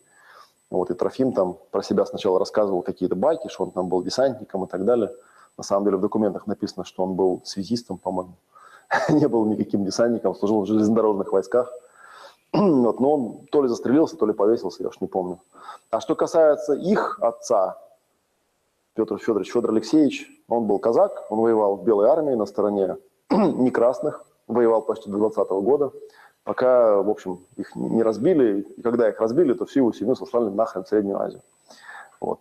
Поэтому мои папины предки, они все ссыльные. И в Казахстане я родился, потому что ну, сослали туда всех родственников, всю родню. Вот кто-то, кого-то сослали, кто-то сам уехал, не стал дожидаться. Ну, их лишили всего, что можно. В принципе, я знаю, откуда Матвеевы взялись. Станица там Нижняя Павловка Оренбургской области, казаки уральские, ну, как бы я там как-то залезал, кстати, у, у, в Нижней Павловке, ну, это такой пригород Оренбурга, там есть мэр, э, вот, и у него фамилия Матвеев. вот, я думаю, наверное, какой-нибудь родственник, скорее всего. Вот, потому что там детей было много, их там несчитанное количество, там, ну, в казахских семьях там было тоже по 10, по 15 детей, как у католиков почти, они же староверы все были, кто не знает. Ну, вот, поэтому, да. вот. А, а что касается мамы, мамина мама я вам рассказывал, она умерла потому что попросила старшую дочь сделать ей инъекцию.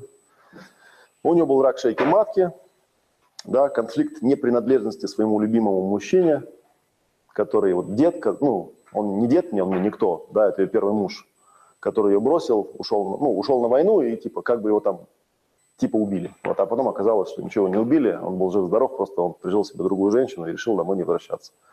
Вот, и она, в общем, с тоски, я так понимаю, померла ну, не померла, она как бы заболела раком, ее вроде стали лечить, и вроде бы даже на поправку все дело пошло, но потом вот она решила, что не хочет она жить, короче говоря. Ей тоже было не так много лет, ей было 60 там, с копейками лет, она умерла, когда мне было 4 года. Я вам рассказывал, да, эту историю, что нас специально с мамой спровадили, ну, что она могла это сделать, я так сейчас понимаю. Вот, и о самой этой бабушке ничего не известно. Долгое время я вам рассказывал, да, что я сильно подозревал, что она была еврейка, потому что она ст- странная такая мама, ну, странная такая дама была. Ну, и мама моя очень на еврейку похожа, что, в принципе, если это так, то тогда получается, что я еврей. Потому что, ну, по женской линии у меня, ну, я, и, ну, и почему я, так- я это говорю, потому что первый ее муж сто процентов был еврей, и вот эта вот тетя, старшая сестра моей мамы, ну, наполовину сестра, она еврейка просто вот ну, можно даже вот никуда не ходить, достаточно просто на нее посмотреть. На мою маму тоже достаточно просто посмотреть и понять, какой это национальности. Поэтому Эдик меня все время троллит на эту тему. Говорит, вот самый хитрый еврей – это Матвеев, потому что тело у него вообще никакого отношения не имеет к евреям, да? А душа-то еврейская. А у Эдика наоборот, как вы знаете, у него другая трагедия, как бы, да, что он по всем внешним параметрам еврей, но, к сожалению, мама его мамы была русская, поэтому евреи ему сказали «извини». Все остальные были евреи, но вот как раз та самая, которая правильная должна была быть, она оказалась не еврейкой. Вот и все. И выгнали его там из какого-то в Израиле университета, в котором он под еврея пытался закашивать.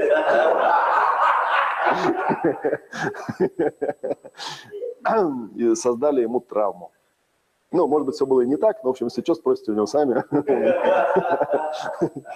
Ну вот. И бабушка это вот это, то есть про нее самая большая проблема, что кто были ее предки, вообще неизвестно. Известно, что у нее мамы и папы вообще не было, а были бабушка и дедушка, ну, которых никто не видел. Вот. А моя мама, она родилась от другого мужика, который не был ее мужем, просто там, я не знаю, что у них там были за отношения, у нее фамилия была Дудоров, моей мамы фамилия, ну, первого мужа ее мамы, да, вот. И кто этот человек, я не знаю, и их родственников по этой линии я тоже не знаю. Ну, соответственно, мама у меня была там всю жизнь страдала, у нее мама была очень бедная, работала санитаркой, денег не было, ее там в местной школе, в этой деревне, где она жила, она в Мордовии жила, ее там чморили все время, да, что она из нищей семьи там, и так далее. В общем, она тоже такой человек достаточно травмированный. И там что-то дальше нарисовать довольно проблематично. Но, как говорит Жильбер в этом случае, ну вот я уже скажу там про семейное дерево, если кому интересно, вы найдите эту книжку, она есть в интернете в электронном виде, Шуценбергер. Там даже у него вторая еще книжка есть «Психогенеалогия», я ее не читал. Ну, тоже, наверное, интересно. И у нее методика очень простая. Она просто рисовала генеалогические деревья, как бы, да, и находила, где там причины. И как Жильбер говорит, это вот принцип, квантовый принцип наблюдателя. То есть, когда ты берешь большой лист бумаги, рисуешь свое генеалогическое дерево, и ты там пишешь имена, пишешь, когда родились, когда умерли, чем болели, кем работали, то есть вот такие вещи себе почитаешь, ты начинаешь видеть структуру, ты начинаешь понимать, почему ты как бы э, острие этого ну, дерева, может, дерево не совсем корректный термин, да, но вот ты же на самом, ты же самый кончик получается, да, нижний. Ты увидишь, что ты являешься таким идеальным решением всех проблем, всех вот этих людей, которые там чего-то не решили.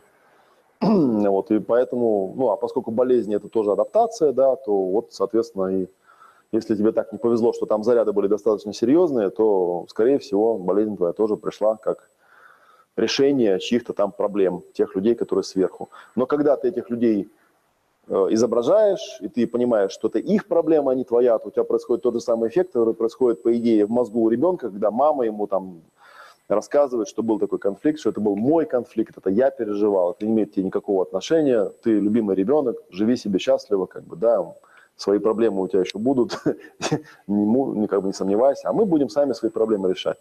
Вот, к тебе не имеет никакого отношения вообще. Да, ну или если такой возможности нет, то, наверное, тебе нужно будет в процессинге, в круговом сделать то же самое за маму, за папу, все это проговорить.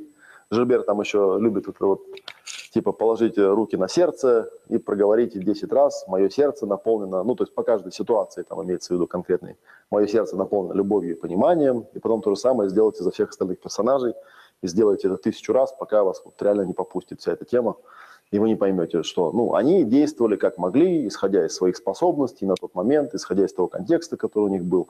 И даже если вам кажется, что они поступали как полные мудаки, ну, вот, и вели себя совершенно неадекватно, ну вот как могли, так и вели. Да? В любом случае, вы же здесь, поэтому рептилия говорит, ну раз ты здесь, значит все правильно, значит мы будем это повторять теперь всю твою жизнь. И ты будешь у нас, короче говоря, да, и ты будешь у нас теперь вот перепроживать снова и снова конфликты всех этих товарищей, пока не поймешь, что с этим жить вовсе не обязательно, решать их проблемы вовсе не обязательно. Вот. Ну, такая вот штука. То есть, получается, Хаммер нам дает вот эту базовую схему, хотя мы понимаем, что в реальной жизни она сильно заморачивается, усложняется из-за того, что там конфликты друг на друга накладываются и так далее, и так далее, да. Но, тем не менее, базовую схему мы понимаем.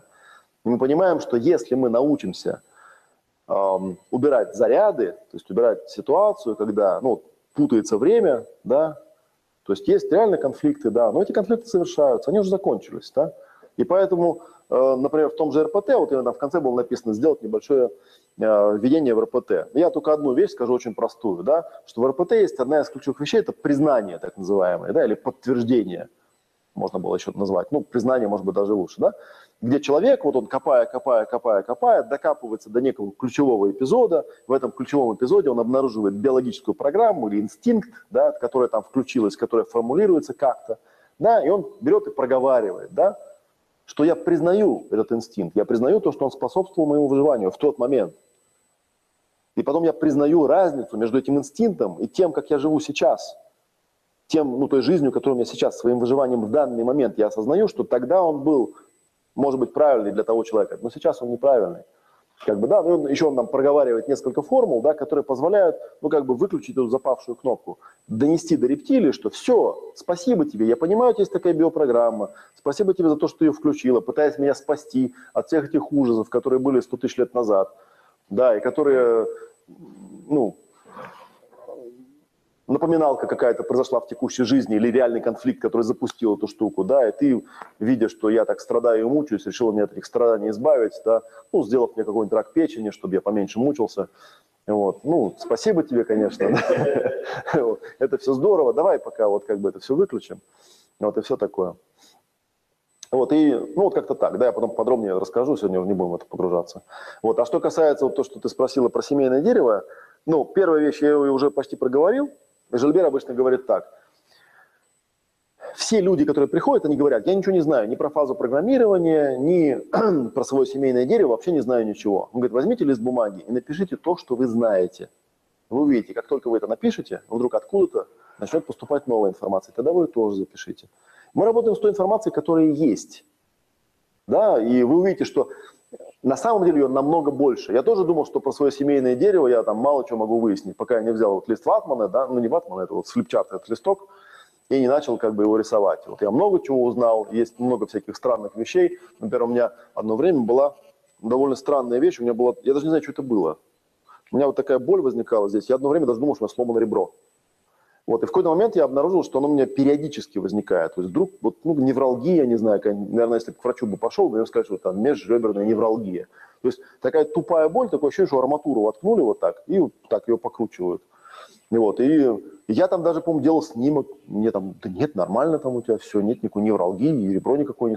Но я там трогал, не помню, все-таки там какая-то шишка у меня или что-то такое. Ну, болит же, дико болит. Ну, раз, я помню, у меня когда я вот в Питер приехал, на первом курсе у меня был такой эпизод, когда ну, меня реально просто скрючило, я просто трое суток, вот я просто вот так лежал в кровати, я не мог разогнуться, потому что любая попытка разогнуться приводила к дикой боли. Я вот там лежал, не писал, не какал, не ел, как бы, да, а потом это раз и отключилось. И вот у меня, когда произошел э, очередной какой-то приступ, я никогда не мог найти никаких причин, то есть ну, медицинских не было, эпизодов каких-то тоже не было, ну, по ребрам вроде меня не бил никто, вообще непонятно что это такое. А потом, когда я стал рисовать там семейное дерево и стал расспрашивать там отца, ну, там, что к чему, и он мне рассказал, что у него там было какое-то безумное количество этих дядюшек и тетушек, как потом выяснилось. Причем столько, что он даже не может сказать, сколько их точно было, потому что там некоторые в детстве умерли, вот некоторые там вообще непонятно куда пропали. Ну, такие времена были, да и сам он там не особо своих родителей знал. Потому что когда у него умер отец, ему было 17 лет, а мать, значит, я не знаю, сколько ему там лет было, 10 или 12, наверное. Ну, вот. И, ну, и тем не менее, он мне там рассказывал, рассказывал, и мне интересовало, кто там номер один. Цунбергер, посмотрите, там есть такая тема, что там по номерам идут там первый, второй, третий, потом четвертый, пятый, шестой, седьмой, восьмой, девятый. И вот если там вверху есть первые, четвертые, седьмые, там, ну и так далее номера, то ты с ними как бы больше связан, чем ну, с другими номерами. То есть если ты хочешь понять, в чем была причина, вот, и вот что-то нам в какой-то сессии мы с кем-то из моих там ведущих прорабатывали, ну, я что-то там прихватил опять этот блок, я говорю, давай попробуем проработать, попробуем поскани, ну, там, поискать. И вот мы искали, искали, искали, в какой-то момент у меня что-то подумал, может быть, это у кого-то из предков такая штука была. Я полез в это семейное дерево и стал смотреть. И вот я нашел там, сначала я нашел там свою тетку, эту старшую сестру отца, номер один. Не помню, что-то я у нее там такое нашел, но как-то ничего не срезонировало. А потом я вспомнил, что вот ну, моего деда по отцу, ну там были старшие, у меня самая старшая, у них тоже была сестра, ее звали Елена. Ее убили в 44 году, ее зарезали на рынке, ударив ее ножом в бок. И когда я это проговорил, у меня эта невралгия прошла, и больше, вот сколько там лет с тех пор прошло, больше не возвращалась. И когда я это проговорил, меня прям вот, типа, нифига себе, вот это да.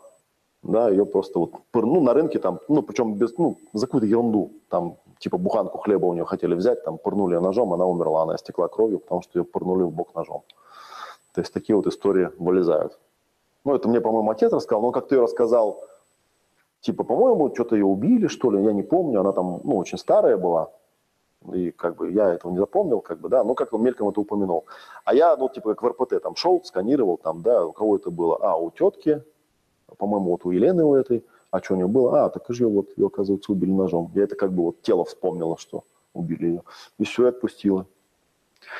Вот. Так что имейте в виду. Вот. Ну, а другой вариант есть, что если вы владеете какой-нибудь техникой типа расстановок или нашего чистого пространства, то вы можете попробовать расставить. Вы, наверное, вот кто бывал на расстановках, те знают, что на самом деле можно почувствовать. То есть можно поставить себя, поставить маму, папу, можно походить и попробовать почувствовать. Кто на расстановках был, тот знает, что там и абортированные дети появляются, и все, что хочешь, появляется. Причем иногда появляется такое, что человек даже не, типа никогда не мог бы вспомнить или узнать. Вот появляется, потому что... Почему это появляется? Потому что ты являешься совокупностью всего этого. В тебе вся эта информация есть. Даже если она не- ее нет ни в каком архиве, даже если она нигде не записана, если ты возьмешь, поставишь себе пространство и дашь себе запрос «я хочу увидеть, от кого это ко мне пришло», и ты будешь аккуратненько просто ходить и доверять своей... Как там вначале в РПТ тоже проговаривают, да, я беру на себя... э, ну, что-то про интуицию там есть какая-то штука. Тебе сам? Да, я там обещаю на 100% доверять самому себе и своей интуиции. Там проговаривается такая установка. Да, интуиция – это вот когда вот этими частями ты просто чувствуешь. Если вот тут научишься, да, не в голове там сидеть, а вот просто почувствовать, что вот здесь там, здесь там. Там даже есть такие вот расстановочные приколы, что типа там тебя спрашивают, а вот, а эта травма, она пришла там от линии мамы или от линии папы, да? Ну и, в принципе, известно, что от линии мамы оно отсюда откуда-то приходит, а от линии папы откуда-то отсюда. Хрен его знает почему. Может, потому что левое полушарие женское, да, соответственно, правая сторона тела, она там женская, да, или, ну, или наоборот, там, я уж не помню. Да, не суть, можно на это заморачиваться, но если ты к этому можешь причувствоваться, то у тебя что-то расставится. И, может быть, потом тебе придет какая-нибудь информация, и ты узнаешь, что это не просто так пришло, а что есть какое-то соответствие. И даже если нет никакого соответствия, ну, их хрен с ним, тогда, значит, это была такая метафора целительная для тебя, что ты там представил себе какого-нибудь дедушку, да, и подумал, наверное, это его, дедушкина. Вот мы, например, с Эдиком прорабатывали мою ненависть к православию. Я терпеть не могу православие, эти вонючие кресты, блин, эти золотые церкви, вообще всю эту хрень. Вот, и я ему говорю, у меня, в принципе, это проблема, потому что как-то, ну, я все-таки в России живу как-то, да, вот, я, не знаю, я, конечно, заходил иногда в церкви, но каждый раз, когда я захожу в церковь, у меня возникают какие-то эти... То какая-нибудь бабка подойдет, начинает мне что-то там завяливать там, что я там не туда зашел не так стою, и мне очень хочется сказать, иди нахуй. Вот, я понимаю, что в храме Божьем нельзя ее, так сказать. Поэтому у меня возникает внутренний конфликт, и у меня возникает эпилептоидная психозащита какая-нибудь. Я пойду потом какой-нибудь котенка обижу там, например.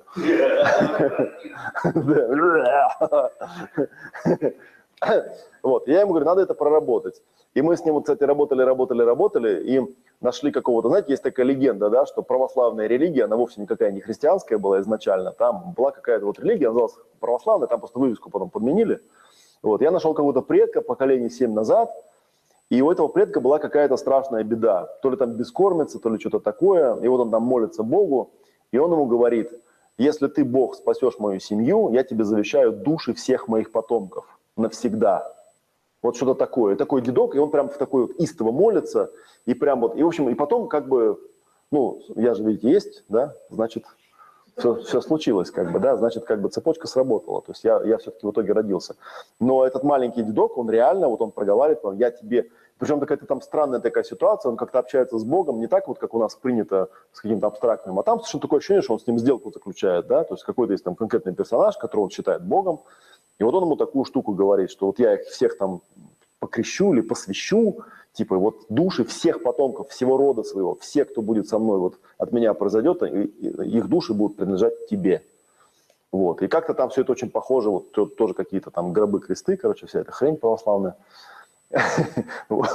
Вот. И, короче говоря, ну и все. И вот мы там тогда, ну типа, пришли к этому дедушке, сконтактировали, да, и там, типа, нужно сказать, что, типа, ну, тоже как вот с инстинктом, типа, спасибо тебе большое, да, это было очень правильно на тот момент, наверное, да, потому что это спасло твою семью, но мне это не надо, спасибо тебе, я тебе это возвращаю, это твое. То есть ты так спас семью, спасибо тебе за это, но мне это не надо, я не хочу. Ну, я в другом, ну, и, и там какой-то происходит виртуальный диалог, ты, я ему рассказал, кто я такой, там, ну, в моем воображении дедушка на меня удивленно посмотрел, сказал, а что, правда, что ли, будет такое время, когда это будет не нужно? Как бы это же круто, прикинь, смотри, какой он огромный. И он будет тебя защищать. Говорю, да что-то я, знаешь, вот как бы насчет того, что ты ему душу завещал, это он взял. А вот насчет того, чтобы помогать, как-то он не особо-то старался, если честно, как бы, да. Ну, может быть, там первые два-три поколения старался, а потом как-то забил болт, как бы, да. Но я тебе даже не стану рассказывать, что потом с Россией было после этого, как бы, да, потому что тебе будет неприятно узнать. Вот. Ну, как бы так, в общем, поверь мне, что как бы он не позаботился. Но он говорит, ну ладно, раз так вышло, ну как бы я что понимаешь из хороших, я говорю, я понимаю, да. Мы это все вернули, как бы, да, я после этого обнаружил, что меня как-то глобально попустило. Как-то вот у меня вот это вот желание там, ну, у меня было такое, даже трудно описать, у меня было такое не очень неприятное ощущение – вообще вот связанная со всей этой символикой православной, с этими ползущими на коленках придурочными людьми, которые целуют какие-то мощи, там, они же больны на голову. Ну, ну да, это, это какая-то вообще, это какая-то бредятина, это какая-то, ну то есть такая, там, это как помню, там в какой-то статье однажды прочитал, там, что вот там в каком-то там монастыре лежит там мизинец Матронушки там этой, ну знаете, такая есть там про, вот, и какой-то человек взял и, значит, нарисовал такую схему, схема распила трупы Матренушки. Вот, ну как бы она, он просто посмотрел, где что лежит, как бы, да, и ну, нарисовал, как ее распилили, когда она померла. То есть, смотрите, да, нормальные люди, как бы, да, взяли труп, его там пилой попилили на куски и развезли по всей России. Ну, зашибись религия, да, отличная вообще, да. И теперь оно лежит в какой-то там хрени, как бы, да, они там бьются лбами, типа вот тут лежит там кусочек э, мизинца, как бы это вообще охеренно, там давайте биться лбами об это и целовать. Ну, как бы их дело, может быть, им это помогает, я не знаю, но вот у меня даже не дело не в этом, да, дело в том, что у меня на это была очень болезненная и такая вот, ну, типа отвращение у меня было такое, да. А потом как-то обнаружил, ну, как-то что я попустила, ну, как бы, ну, что, ну, у них там своя какая-то игра, но у них вот так, как бы, мало кто что там, кто во что верит, да. У них то, у других это там. У кого-то там зуб Будды лежит в ступе, да, а у этих там палец Матронушки, ну и что? Дело такое, дело хозяйское. Да, давай, давай. Взять правильный то там надо взять травму Че? Че вы там? Что?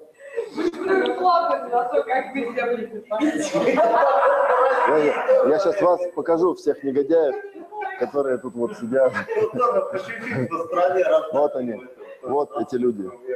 Вот эти физиономии, которые ржут тут и глумятся. Чтобы вы знали, что я... Да, если меня завтра распилят, то это кто-то из них.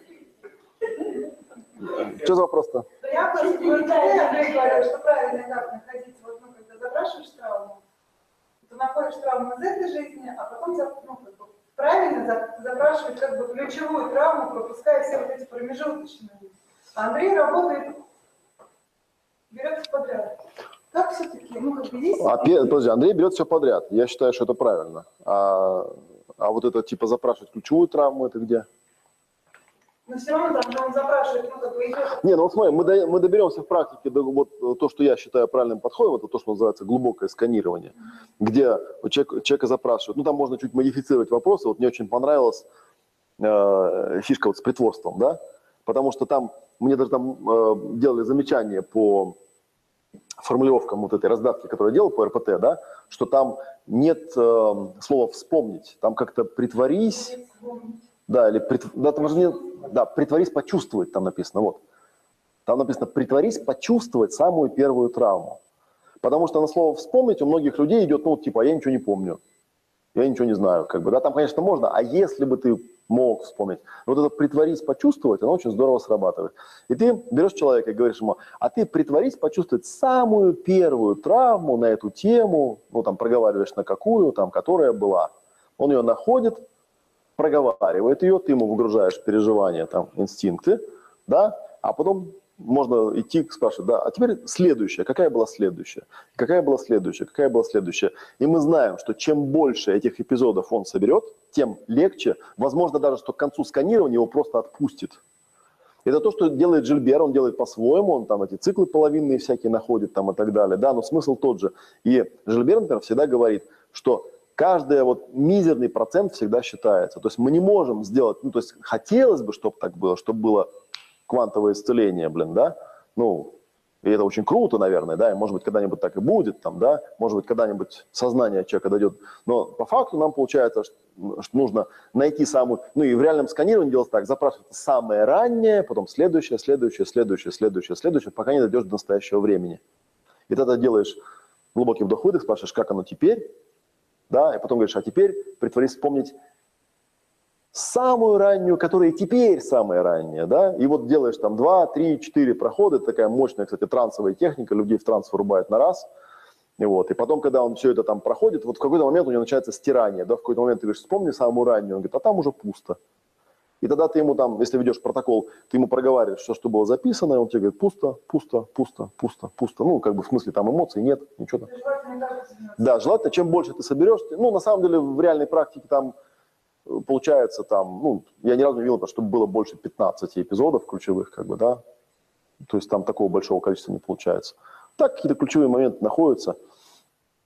Вот, и потом ты можешь, например, сделать ну, что-то типа ППШ, да, например, а теперь вернись, взять вот этот весь список, который у тебя получился после там трех или четырех там или скольки там проходов, да, и в каждом из них, например, попросить человека поставить на место там пять точек баланса, да, то зайди туда, почувствуй себя, почувствуй ситуацию, скажи себе там, представь себе, что ты себе говоришь, стоп, у меня ситуация, как бы, да, что вот, какая там эмоция возникает, что бы ты тут мог сделать. И человек говорит, да я бы там на самом деле взял бы и сделал вот так, как бы, да, вот, ну да, а что?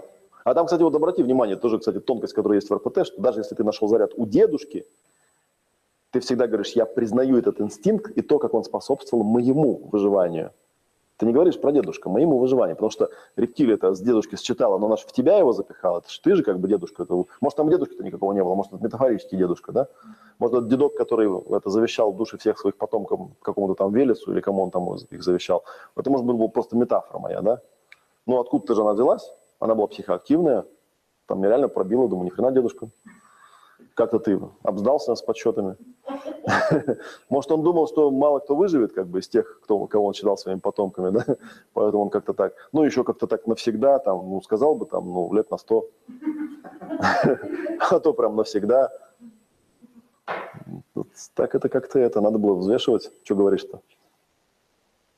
Или сказал бы там, давай там поколений на семь, а потом следующий мой потомок с тобой заново договорится. Ну, это просто, вы же понимаете, душа-то еврейская у меня, поэтому... Вот он явно был не еврей, дедок этот. Не понимал, как правильно контракты прописывать. Мелкий шрифт забыл указать. Что в случае продажи души, там, как бы, да, в случае невыполнения гарантийных обязательств, вот, договор аннулируется, и все предки, вот, переходят, пе- освобождаются, переходят в иудаизм.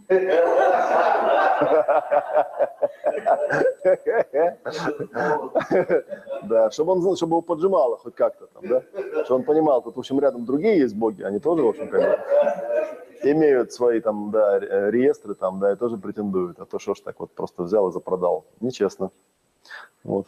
Это так. Так что вот, эм, ну, про сканирование я потом еще подробнее расскажу, а вот то, что я хотел сказать, это вот про расстановки или даже чистое пространство, что на самом деле, если вот как бы довериться своей интуиции и попробовать это расставить, то на самом деле можно достаточно, ну, не знаю, может быть, Аниси может подтвердить, что в расстановках там эти все вещи выходят, Вот сам даже удивляешься, как они выходят, но они выходят, потому что в тебе есть то поле, которое это создаст.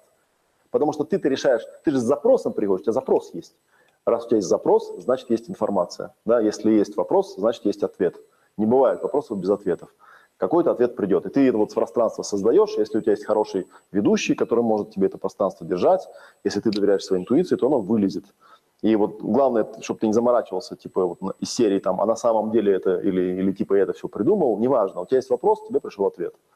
Он тебе пришел так, ледок, метафоры или реальной информации. Иногда бывают удивительные совпадения, что ты потом рассматриваешь и считаешь. Мне тоже он там папа рассказывал, ты знаешь, там, вот дед этот Трофим был герой, десантник, там, прыгал там это самое, с самолета, там, что-то такое. Ну, он в деревню пришел, там, заливал им там кисель в уши. Вот, а я потом в архивы залез, там, вот это Министерство обороны, он был связист, обычный связист, воевал вполне себе в, пи- ну, в пехоте, в обыкновенной, вот этой самой, которая на, на переднем крае. Да, он там, у него были свои там ордена и медали, он там, в общем, такой достаточно был, ну, человек заслуженный, но он не был десантником, он не, не прыгал ни с какого самолета там, да. И я когда отцу это все стал рассказывать, говорю, да он мне рассказывал, там, я ж помню, там, что он у меня десантник, и я всем заряжал, что он десантник. Говорю, ну, конечно, десантник, да. Что рассказывать? А, втор... а мой дед, вот, ну, родной дед, он вообще был пекарь. И он всю войну был пекарем, да, ему там орден Красного, Красной Звезды, что ли, выдали за то, что вот он там бесперебойно кормил хлебом бойцов. Вот, потому что был замечательный человек. И вот, ну, ему тоже, вот кому, да, приходишь с такой с войны, да, ну, что, Петя, как ты воевал? Да я пекарем был. Нет. Надо разведчиком, чтобы был, или летчиком там, или десантником каким-нибудь. Да, пекарем. А, неинтересно. Вот и все. И рассказал всем, что он был там кем-то таким крутым. Но, тем не менее, ну, я просто это к тому, к чему это сказал, потому что иногда ты, ну, расставляешь, и тебе приходит какая-то информация, которая противоречит, ну, типа, объективным данным, которые у тебя есть. Нужно учитывать, что эти объективные данные, мало ли, что там зарядил и не рассказал там, да, или придумал какую-нибудь фигню там, да, сказал, кто тебе там это. И вот, такая вот штука. А то тебе, может, рассказали там, кто... Не, ну, у Жибера там все эти католические истории про то, как человек узнает, что его папа на самом деле вовсе не его папа. Русские это не очень понимают, а у него там куча таких совершенно анекдотических ситуаций. Вот. По телевизору показывали, или в Ютубе попало на ролик, где собрали людей, вообще-то все там, со всего света. Да, и там эту Нет, их сначала спросили. Да, и начали что я десятый Негатив? Нет, сначала их спросили, к какой нации вы испытываете да. негативное отношение. И они сначала проговорили, кого они, в принципе, ну, не воспринимают, может быть, там даже ненавидят, да. А потом они уже ДНК создали, и в конце получили конверт. И выяснилось, что они-то как раз. Ну да. Но это получается, значит, что мы понимаем? Да, мы понимаем, что, видимо, в роду этого человека столько было травм, столько боли ему передано было, да, что он интуитивно ощущает, что вот именно к этому народу, ну, у него больше всего страданий, да, больше всего горя, больше всего зарядов там и так далее, но он это как бы интерпретировать не может, поэтому он это воспринимает, типа, я вот там армян не люблю. А почему ты их не любишь? Потому что армянин. Ну, и, ну, а потом мы же знаем, что все самые известные, самые яростные, самые жестокие антисемиты, они все были этнические евреи. Вот даже там эти какие-то там нацистские преступники, которые там жгли их в камерах, потом начинают выяснять, они сами были евреи. Да и Гитлер-то сам, если копнуть, оказывается, тоже был, в общем, не без греха. Вот. Ну, то есть, это очень, конечно, странно понимать, но, с другой стороны, с точки зрения вот, теории травм, вполне себе понятно, да, что, ну да, у него там Какая-то была, помните, история там про Гитлера, что там типа какая-то там проститутка его заразила чем-то якобы в юности, там еврейская, да, и он поэтому евреев не любил. Да нет, там потом выяснилось, что просто. Все проще на самом деле.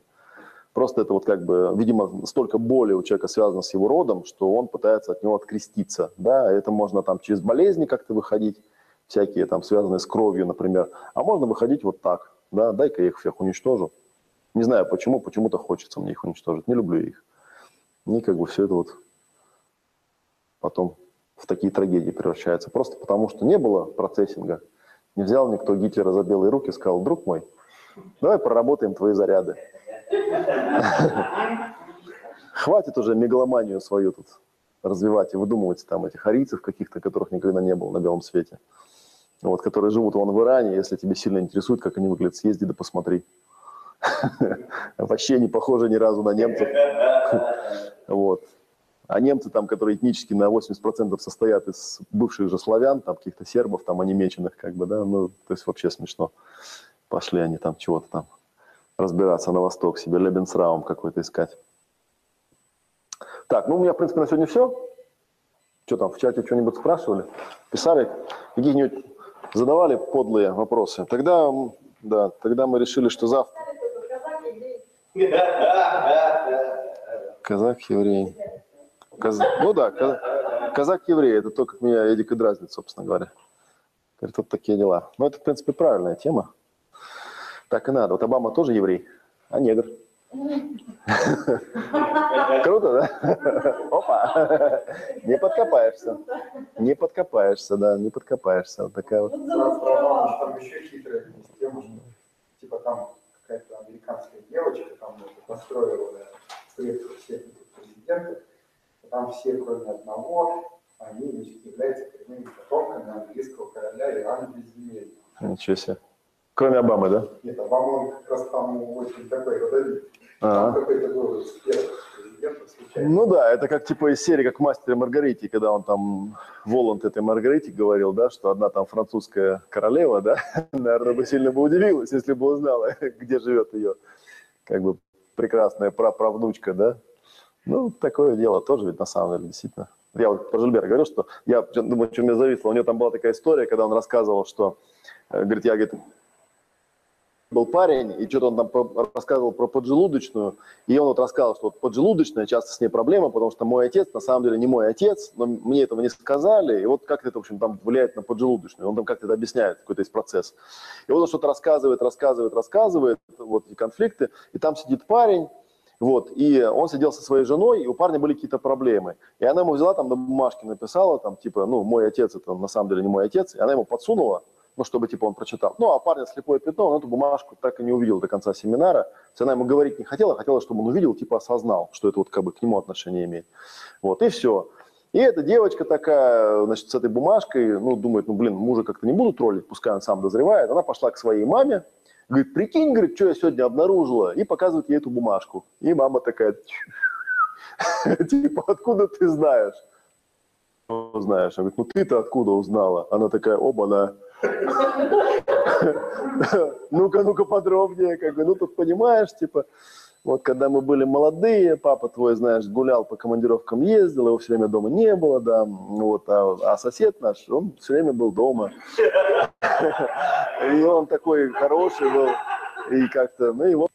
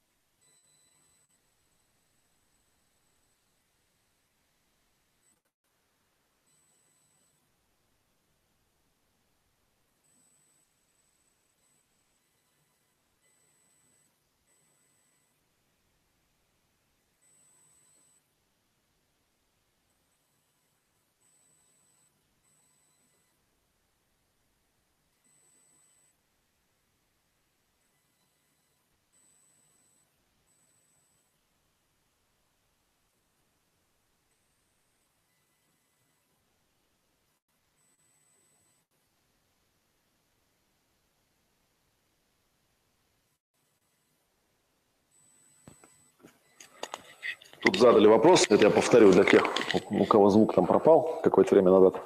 Спросили, что вот есть там маленькая девочка в семье, да, она там от- отказывается кушать молоко и, томаты, и мама помнит, что у нее в беременности был какой-то эпизод, когда она там объелась молоком и томатами, да, и что-то у нее там было.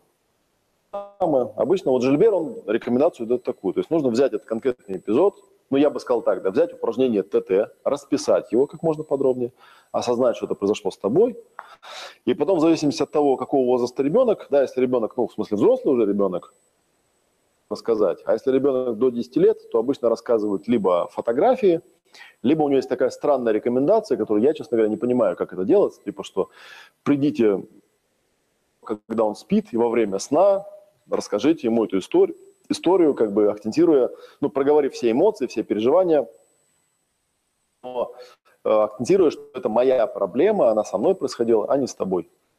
У нас э, отечественные наши товарищи, несколько уже было эпизодов, когда мама приходила, начала ребенку что-то проговаривать, ребенок просыпался в ужасе, да, мама, ты что там бубнишь? Вот, поэтому я думаю, что это лучше просто как-то, ну, как бы сам факт, что ты можешь, надо, я, я так думаю, что на самом деле ты можешь даже рассказать кому-то другому. Там, или, там, исповеди, я не знаю, там, да, чего-то. Или написать куда-то и проговорить. Или, или уж если совсем без вариантов, то можно фотографию ребенка поставить, да, она же все равно, то есть когда ты смотришь на фотографию, у тебя-то мозг соединяет, мозг же воображает, фотографию не отличает от реального ребенка, да, поэтому он контактирует по какой-то там Wi-Fi там по какому-то мозговому контактирует с ребенком, как бы, да, и он э, информация передастся. Просто проговорить это вот то, что ты написал, проговорить так, как если бы ты вот на исповеди проговаривал, и посмотреть на результат. Ну, человек действительно помогает и отпускает. Что даже бывает, что например, мама сидит на семинаре, у нее там дома ребенок, и она эту ситуацию проговаривает ну, в аудитории перед, перед другими людьми, она ее проговаривает с эмоциями, беря на себя ответственность.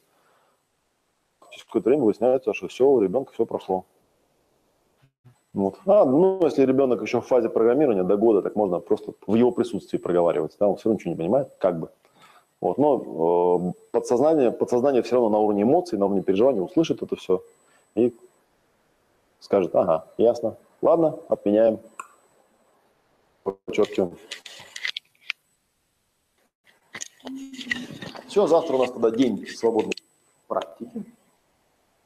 Вот, и мы с вами ну, в 20.00 встретимся на очередной лекции. Ходите, в общем, если там вы меня зацепите, то зацепляйте. Пятница завтра, правильно же? да? Хорошо. Ну все, тогда завтра встретимся на завтраке.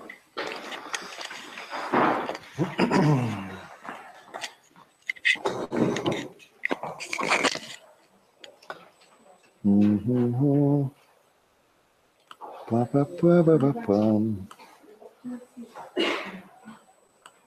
Так, тем, кто нас в онлайне смотрит, тоже спасибо. Э, Запись диктофона будет, там на какое-то время, возможно, звук пропадал. Там звук будет получше, так что если заходите, можете там этот кусочек потом переслушать. Спасибо за ваше внимание. Мы с вами завтра в 20.00 опять увидимся. Пока-пока.